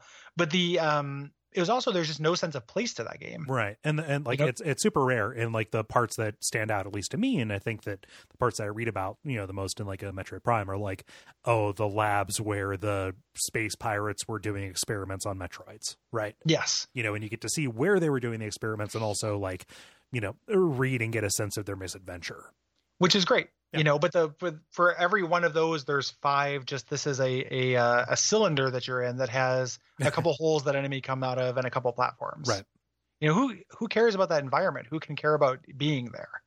You know, Oh, this lo- lo- game lots of people based on our email, man. Well, that, that's that's actually true. But I just I just don't I just don't get it. You know, and, and this game we we've glossed over tons of it, but like this whole time you're like you're in people's houses, you get to see where they lived. Like this person barricaded up. You know, you walk into a room and like, oh, this person has pushed their couch in front of their door because when this thing happened. But here's where uh, their wall got busted in, Uh-huh. and in the next room over, there's a bunch of guns and uh, uh, supplies. Like Yeah. they live next to a crazy survivalist hoarder, who went crazy during the Civil War and busted into their room. Yep. You know, ta-da! Like it, it just takes that that kind of th- stuff is just infinitely valuable, Uh huh. infinitely valuable, and it goes away in infinite. Like like halfway through, they decide to like they just don't care about it, um, and it's it's not in every kind of game. So like this game is is absolutely pitch perfect at that. Yeah. Um, Yeah. The DLC too, like, does a really great job of that. Quit lording that So- over me. I haven't played the DLC yet. I'm not lording it. I just, I just mean, I what I'm trying to do is just like give credit to one. One, I want more people to play Minerva's Den. Uh-huh. Because you, you know, as few people have played Bioshock Two, even fewer have played Minerva's Den. Sure. But also, like, it's just worth noting. Yep. Like you know that they, they're both kind of triumphs of this for for a game and a DLC that are largely forgotten by by Yeah. people. I wasn't actually criticizing you. I, I That was just funny. um, so eventually you get to this uh, this secret secret lab uh, beneath things, and we actually get to see what uh, what what happened to Alexander. Yeah, because uh, he ain't human. Yeah, he's he's been uh, turned into like kind of a you know boy, um, a, a big a big a big What? a big boy. A big, a big, bo- like he's like a like an eel almost. Yeah. Like he he has so much atom in him that he almost starts to resemble those uh, atom A slug. slugs, right? Yeah. Yeah. You know, and and that's where he's gone. That's where he's controlling this uh this robot thing. And you get these audio logs of sane Alexander like saying like, "Hey, you have to, you know, if this happens, you have to kill me." Uh huh. Um, so you go out, um, you have to lure him out so you can actually kill him uh, by getting these atom infused Oh, I plants. hate these things so much. Yeah, the Like Real the- spooky The, looking. the, the first Or- or- one that's growing out of the out of the panel, like these meaty ass looking sunflowers. yeah, Like, they're real. it- it's nasty it's a looking. it's a mercy. Like, I turn on item glowing because I don't like looking for shit. Um, but um, it's a mercy when they start glowing, so you don't see the fucking texture on them. Ugh. Yeah, yeah, they're pretty nasty. Yeah. You know, um, but you go do the three things. You know, go go collect the three things uh, in different areas as you're doing it. You do your your gathers, your harvest. Yeah. Uh, here, and you eventually get to the end where you can uh, kind of gather, uh, bring him out, and he sends all of his minions after you. what you're trying to do, you're trying to get his genetic key so you Mm-hmm. can proceed uh, to where Eleanor is. You know, she's no longer in uh, Fontaine Futuristics. She's been taken deeper, uh, you know, into into the ocean, into uh, Persephone, uh, the prison, Yes. right? Yep. Um, yeah. So uh, you know, after this big battle, like you're you're fighting a bunch of big daddies. Like at this point, I think all the, all the pieces are on the table. They're not introducing a lot of like new stuff. Mm-hmm. Um, but um, after you do this, uh, you get the choice to either euthanize him, you know, follow the directions of Gil, or let him live. And this is a weird thing that it does where the actual the good decision is letting him live, even What? though he's yeah. so, you- so you got the second best ending, my friend. No, that, I mean that's not true. Actually, I think if you saved all the little sisters, Uh-huh. you only have to spare one human. Oh to wow. get the uh, the quote unquote best. I hate referring to endings as best and worst Right. based on how moral they are, but to get the uh, the quote unquote good ending, How in the world is that merciful? it shouldn't be. It feels like it was a it was an actual error in code or something. Yeah. You know, like they just reverse two values. But yeah, that's supposed to be the uh, the mercy ending is keeping him alive.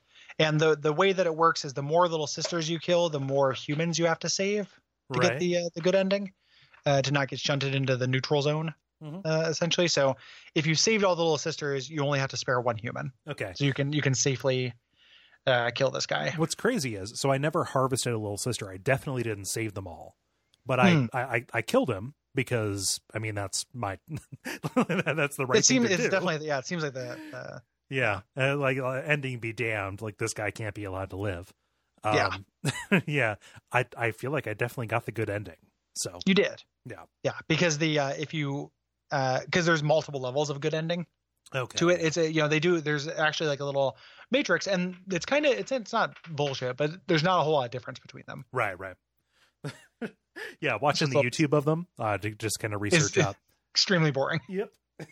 because there's almost no difference. Right. Yeah. Yeah. Yeah. Yeah. Um. So yeah, I uh, at at this point only because I knew, yeah, you which one was the good one, and because I was trying to be 100% good, I uh, I didn't kill him. Yeah. If I was doing an RP server, I would have. Yeah. Like 10 times out of 10. I just couldn't remember which one was the the way to get the good good ending, and I decided to get the good good ending. Yeah. Yeah. Weird. Yep. Yeah. Um, so now with the genetic key, you can head to the prison. Uh, it starts in the outer section of Outer Persephone. When night is creeping and I should be sleeping in bed. If you were peeping, you'd find that I'm weeping instead. My loving daddy left his baby again. Said he'd come back, but he forgot to say when. Night after night, I'm crying, Daddy, won't you please come home? Daddy, won't you please come home? I'm so lonesome. Um, so this is kind of a monument to Ryan's hypocrisy. We alluded to it earlier, but you know, prison shouldn't really have a place in this kind of society, right? You know, any, anything goes. Yeah. Who's if there, if there's no government, who's making these laws that people are breaking? Uh-huh. You know, it's, it's it shouldn't really be a thing. But he has a huge prison full of tons of people. Yeah. You know, because uh, libertarianism doesn't work. Nope. The uh, there, there we, we figured it out, guys. I'm, I'm not going to Um, debate you. Yeah, it's just yeah, we figured it out. It's bad. Um, not that you know I want everyone to get uh get jammed into a, a little girl Nope. or anything like that either. But Yeah. It, it doesn't have to be one or the other. um, yeah. Uh, so uh, as we kind of head in, we're seeing this processing, like what happens to these prisoners. Yeah. Um, and as we do so, we're getting more of these uh kind of psychic, kind of like weak, you know, are we're we're getting weakened. It seems like. Yeah. Um, from Eleanor. Yes. Uh, we kind of find out how she brought brought you back. Like she used Adam that she had uh, in a Vita chamber to essentially recreate you. Yes. Oh. Yeah. Uh, she had worked with Tenenbaum as well. Like that's how she figured out that she could do this and figured out how to do it. Um, Yeah. And through talking with Lamb, you know, like Lamb really, really resents you because even though Lamb has, you know, should should by all rights have complete control over Eleanor. You know, she's kept her in sedation as and has basically been programming her in a bubble since then the little sister programming has kind of still kept hold. She exalts your every move. She watches you from a distance, right? Yeah. Um, and part of this plan. So why Gil failed as the vessel is because he was strictly human, right? He was, you know, just pumped with all this atom and warped beyond recognition into what we saw there.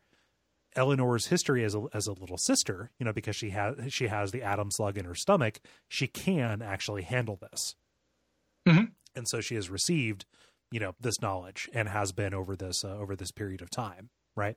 But Yeah. you know, she she she remains morally vulnerable because she still, you know, exonerates me, not not exonerates, uh, adulates me. Yeah. Yeah. She she she loves you. Yeah. You know, one way one way or another. Yeah. When you eventually uh, come up to her, uh, Lamb is incredibly frustrated. They're sitting in behind this glass cage, um, and Lamb is just like, you know, I don't want to do this, you know, but uh, you know, you guys have this connection. Like I'll essentially like I'll start over from scratch. You know, Yeah. if I have to, you know, I'll risk Eleanor for this. And uh, puts a pillow over Eleanor's face, and you just kind of sit there and watch as she smothers her and this makes you go into a, a, a coma. Because, because Eleanor's heart stops. Yes. Uh, this is incredibly dramatic because you get to hear Delta scream. Like he has never spoken up to this point because he is physically incapable. But as he dies, you get to hear the tortured whale song as he does. Yep. Uh, and they say like he will come back. He's got the Vita chamber thing, so keep him restrained. Mhm. Um, so you get restrained, and then we switch. One of the coolest sequences in this game. I love this so Um, much. I like it was very hard for me not to bother you when you were on vacation. Oh Uh, yeah, as I you was got, you playing got to this. yeah. it's super good. Like Yeah. it, it's awesome.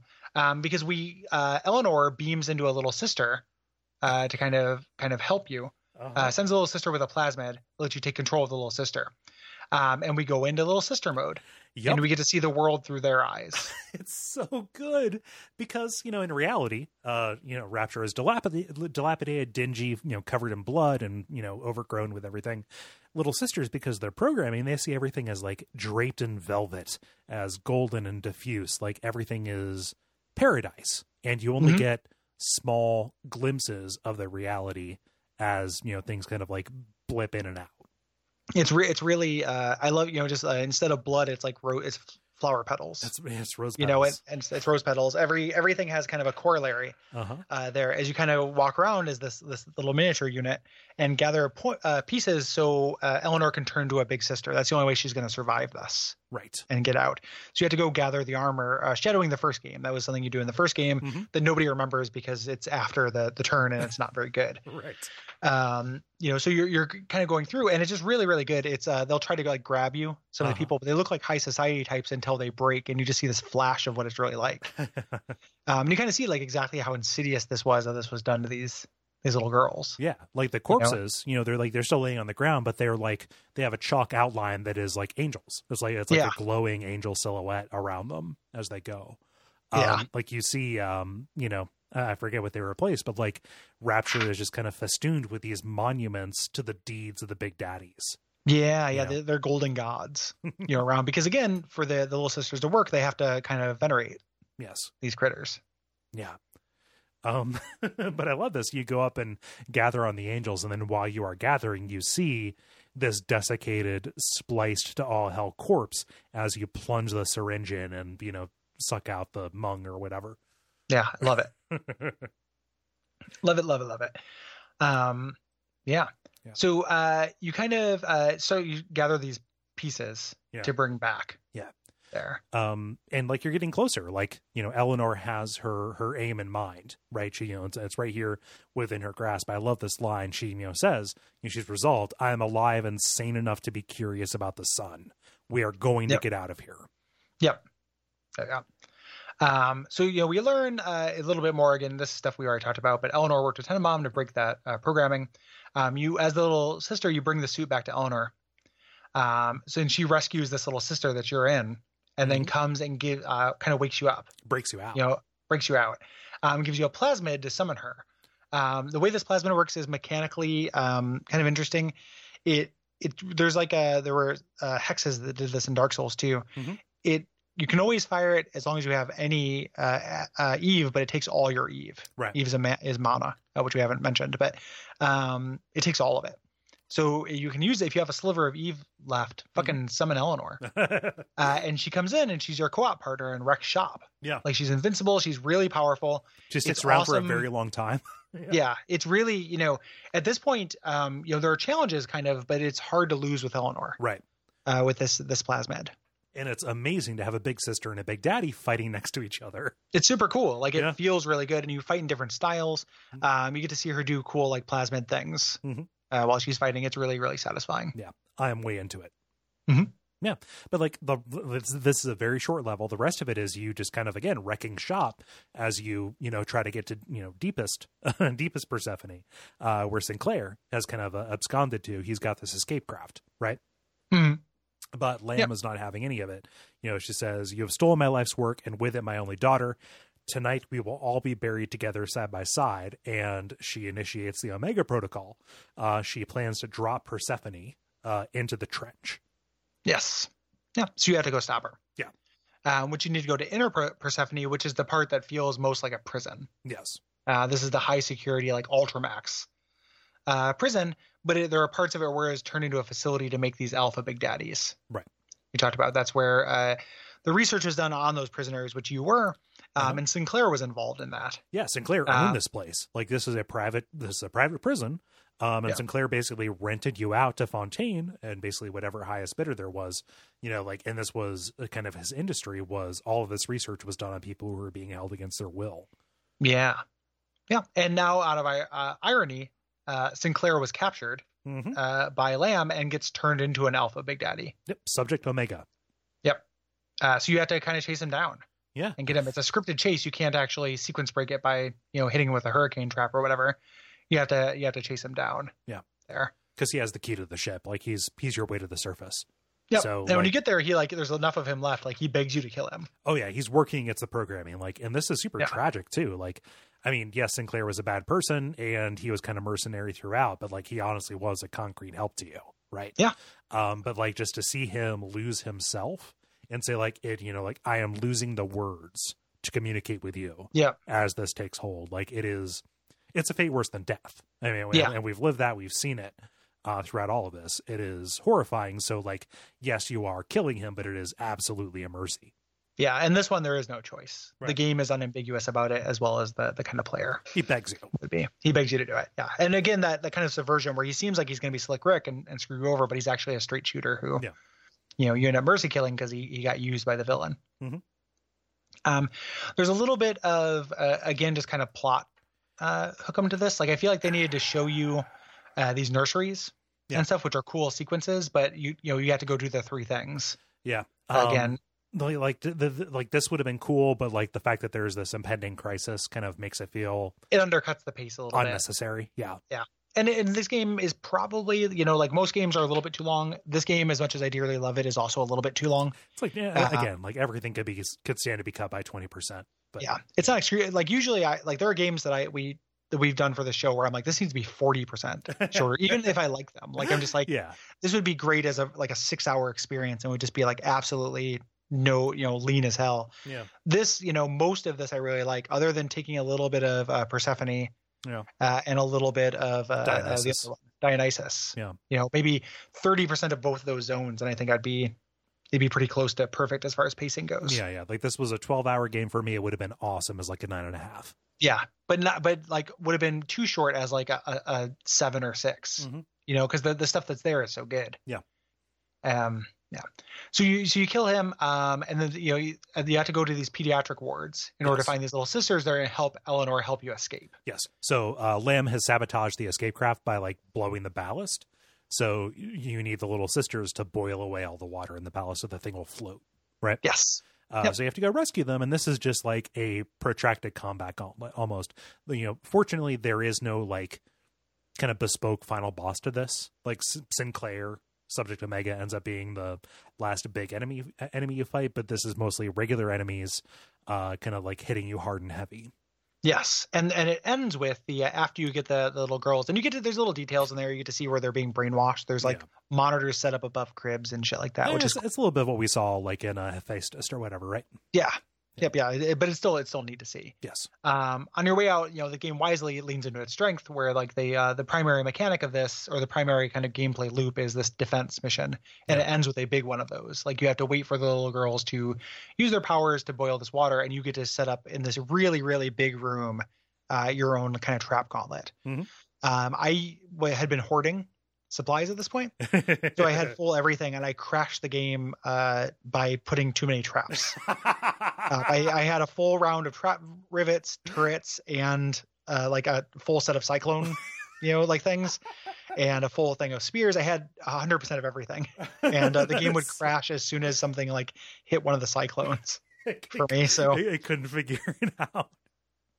I yeah. uh, I trapped the game. I I, I defended Yeah. myself against the ending. So, So eventually, I just had to like I was like, oh, you know what? I probably don't need to go quite this har- hard on it. so I just put up a few turrets and then just fought. Yeah. Yeah. Yeah. No, this is the, the- this is a good final encounter. Uh, you, you made it a point by saying it leans in, it leans into its strength as opposed to trying to do something entirely new. Yeah, like the like the uh, the final boss of Bioshock One did. Yeah. you know, like this this is uh, you know, this is a much better way to handle this. Yes. Uh, and you know, again, you are also fighting alongside Eleanor. Like, eventually, the little sisters boil all the stuff off, and she is helping you fight along this. And you're getting good dialogue. Like, I love this line: "Love is just a chemical. We make it meaningful by choice."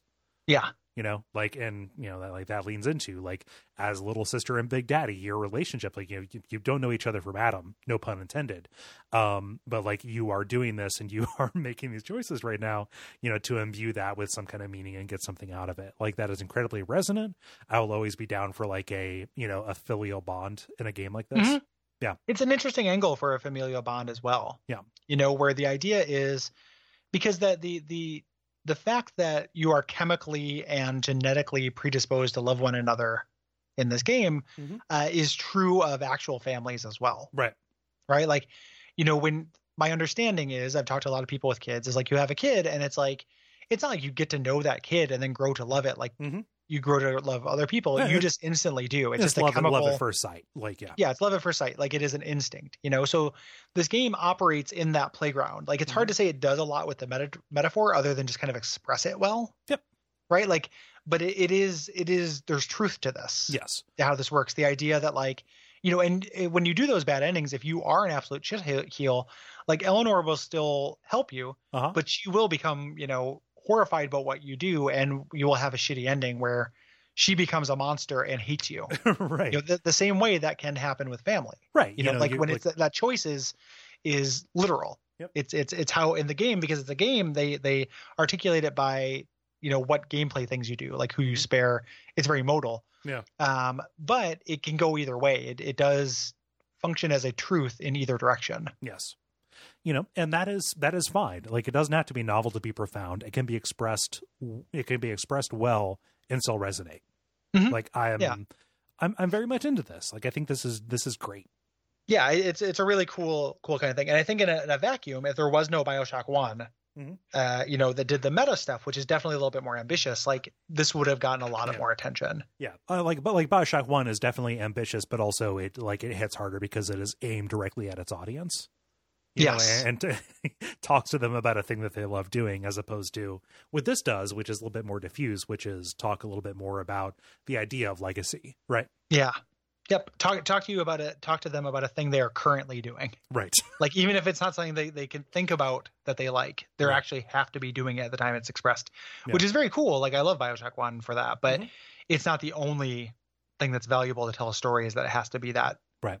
you know that that big so um you know really really really cool you eventually uh you make your you get into the escape craft here um you know you had to run to the escape vessel to get there as you do lamb detonates these bombs um and the ship goes out you cling to the outside of it Yeah. and lamb is still inside of it and it fills with water Yes. uh, as it's as it's kind of surfacing, um, and she's drowning.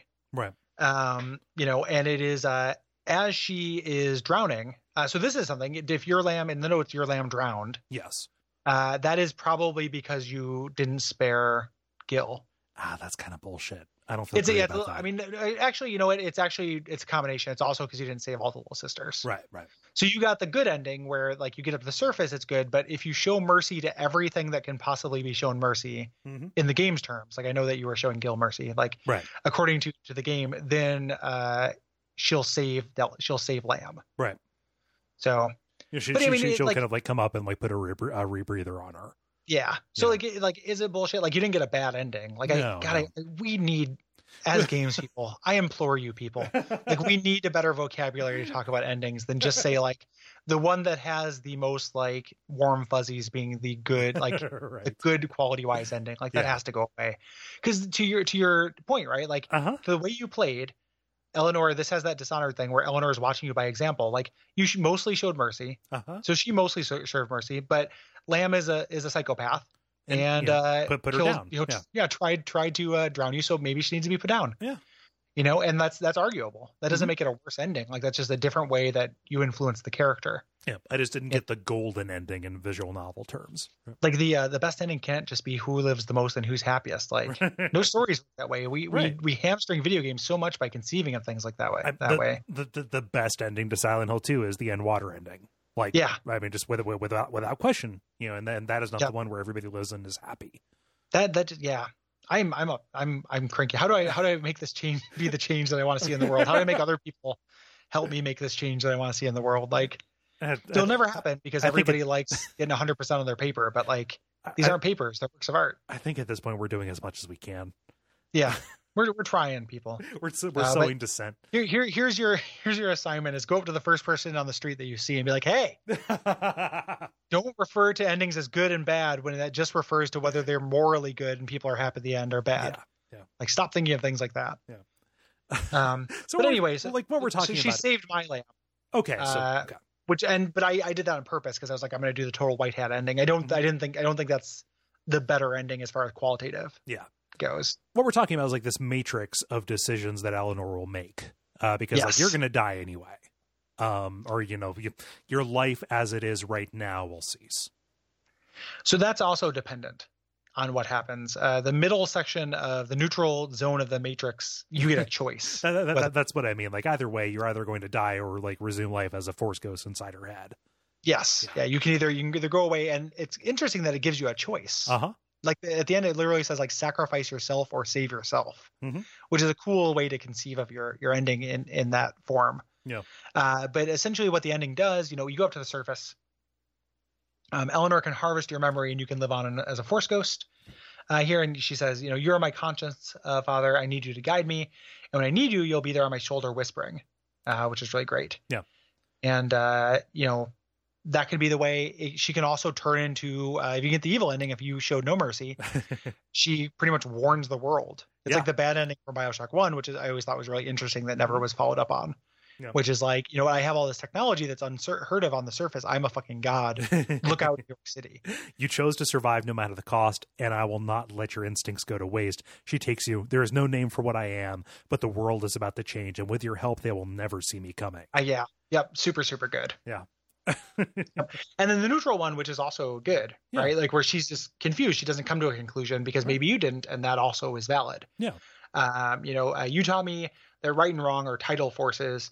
I wanted mother dead, but as she was, uh, how could she hurt me? Now she'll grow old and die. This is if you if you rescue her, Right. um, knowing that I rejected her. So it's still like kind of a punishment Yes. uh, that you can do. And you can say like, no, don't assimilate me. I want to actually have peace, or yes, I'll live on as a weird force ghost inside your blood. yes. Seeing out of your eyes. Right. yes, uh, you can you can give yourself the ending of being John Malkovich if you want. So, yeah, um, and that's Bioshock Two. yeah.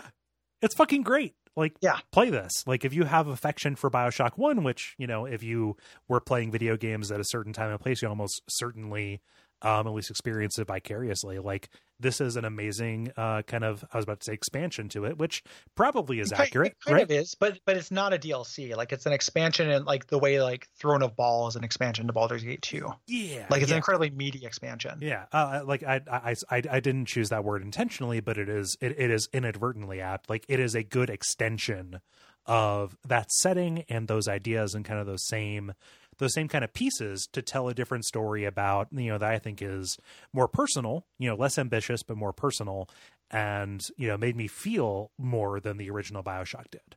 Um, you know that on top of and compounded with the just kind of I think just uh you know absolute mechanical advantages that this has over this and mechanical refinements make it just much better in your hands which matters you know greatly as we talk about quite a bit um, but the fact that it does both of those so well is remarkable and you know even though i didn't play this at the time because i kind of just like listened to the anti-hype that was associated with it i feel like you know like i'm happy that i rectified this i'm sorry i missed out on it because it definitely is a worthy successor right It's also something that like you know it's better now with a little bit of time passing yeah because it, it's it's just been longer. So maybe Bioshock One is not as fresh to you, and I can understand just like the the mindset that just wanted something totally new, you know, from that thing. But like it's I always thought it was weird that like something like you know Bioshock didn't get lit off the hook, whereas something like Call of Duty did. Yeah. you know, or something like even even the games like I liked, like even you know. Uh, uh, you know, other like like Halo, you know, I, not Halo is not the example I wanted because I never played those, but like Halo got lit off the hook. Right. You know, like there's differences between Halo 2 and 1 is my understanding, but not sea change differences. Right. You know, between those two things. Like it's very similar. Both of these introduce dual dual wielding of a short of a sort. and you can you can do a total sea- and those sea change differences don't always work out, right? Like Mhm. I'm a I'm a Dragon Age 2 defender, but that doesn't mean like most people did not like that. Right. Uh, because of the the changes it made. So like I don't I understand the person who doesn't want to like we I seek novelty. I understand the person who thinks that two games uh, in in a series that are this similar is is wasted uh, wasted opportunity. Mhm. That's just how video games actually work, though. Yeah. like Doom Two is very similar to Doom One.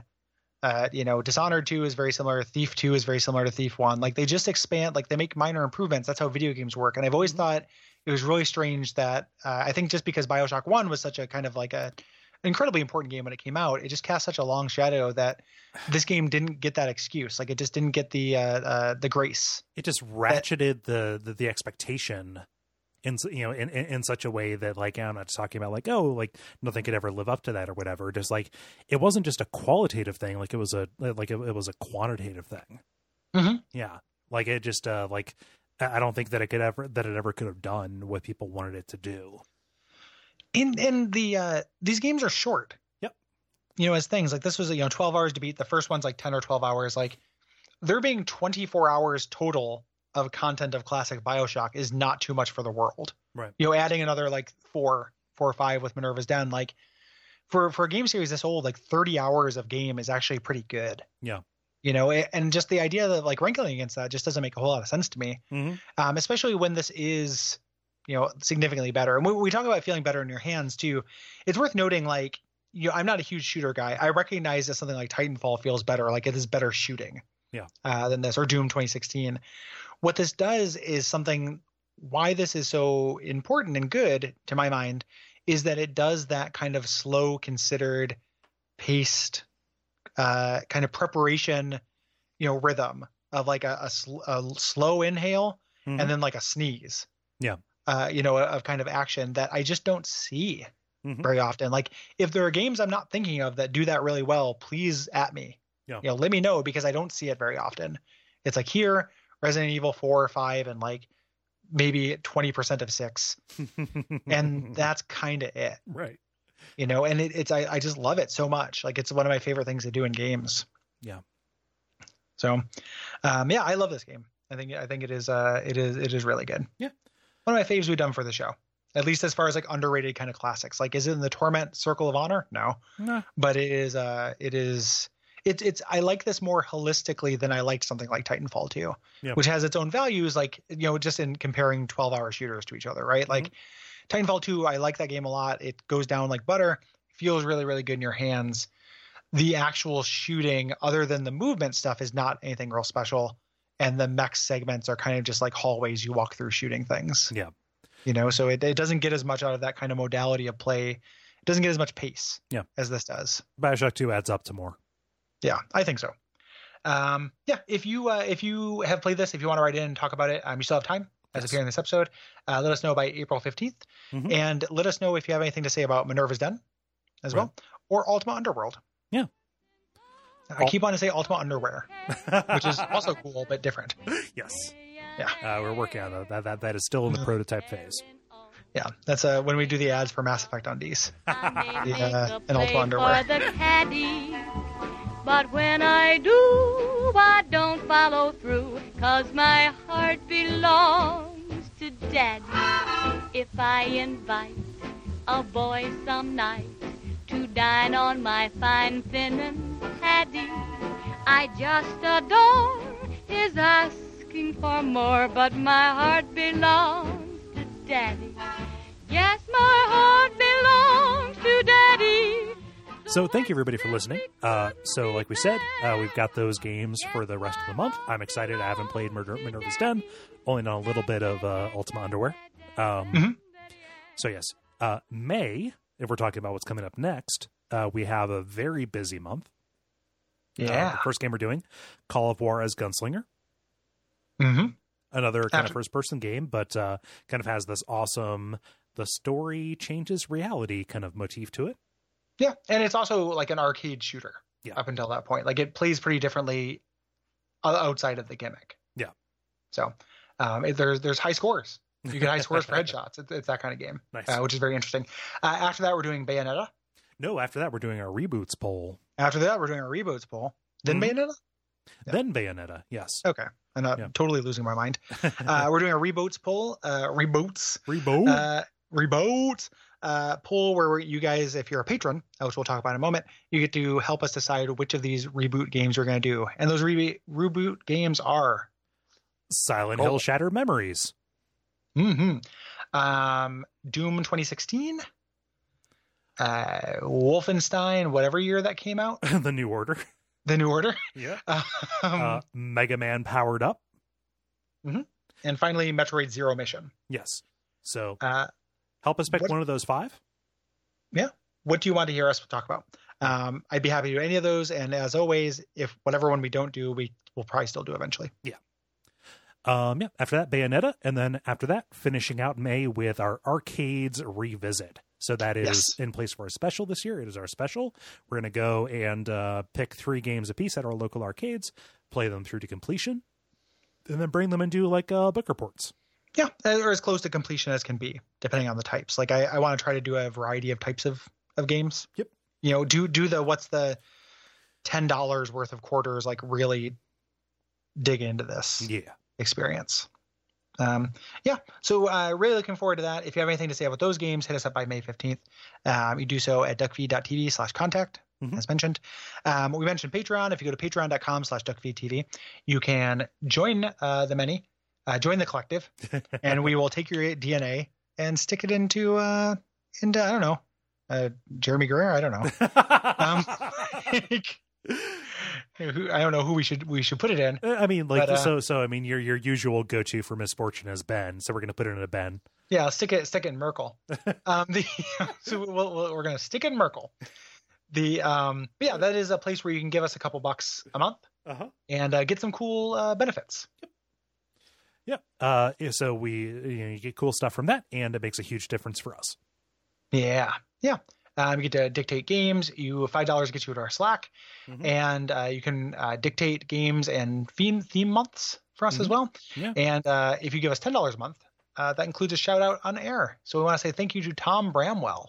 Yes. Uh, we also want to say thank you to Frank Bassett. Thank you, Frank.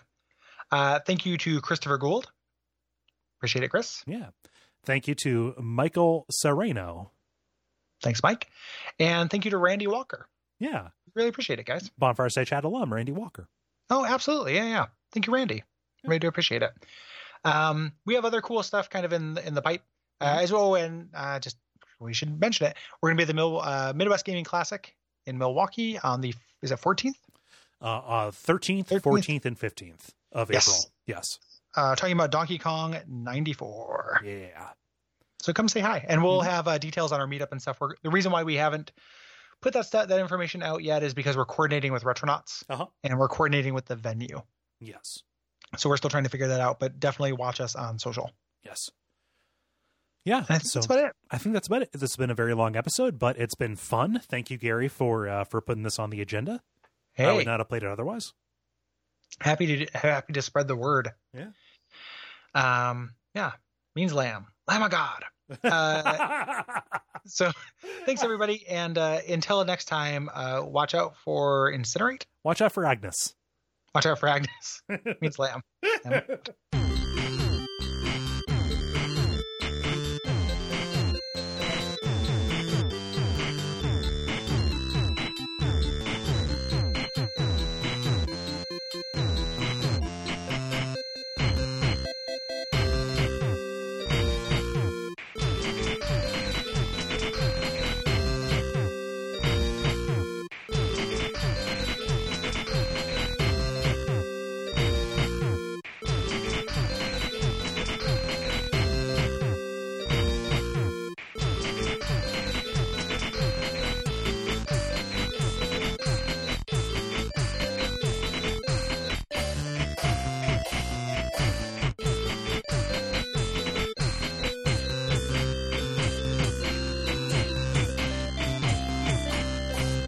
I think we did uh, Watch Out for Incinerate when we did the first episode.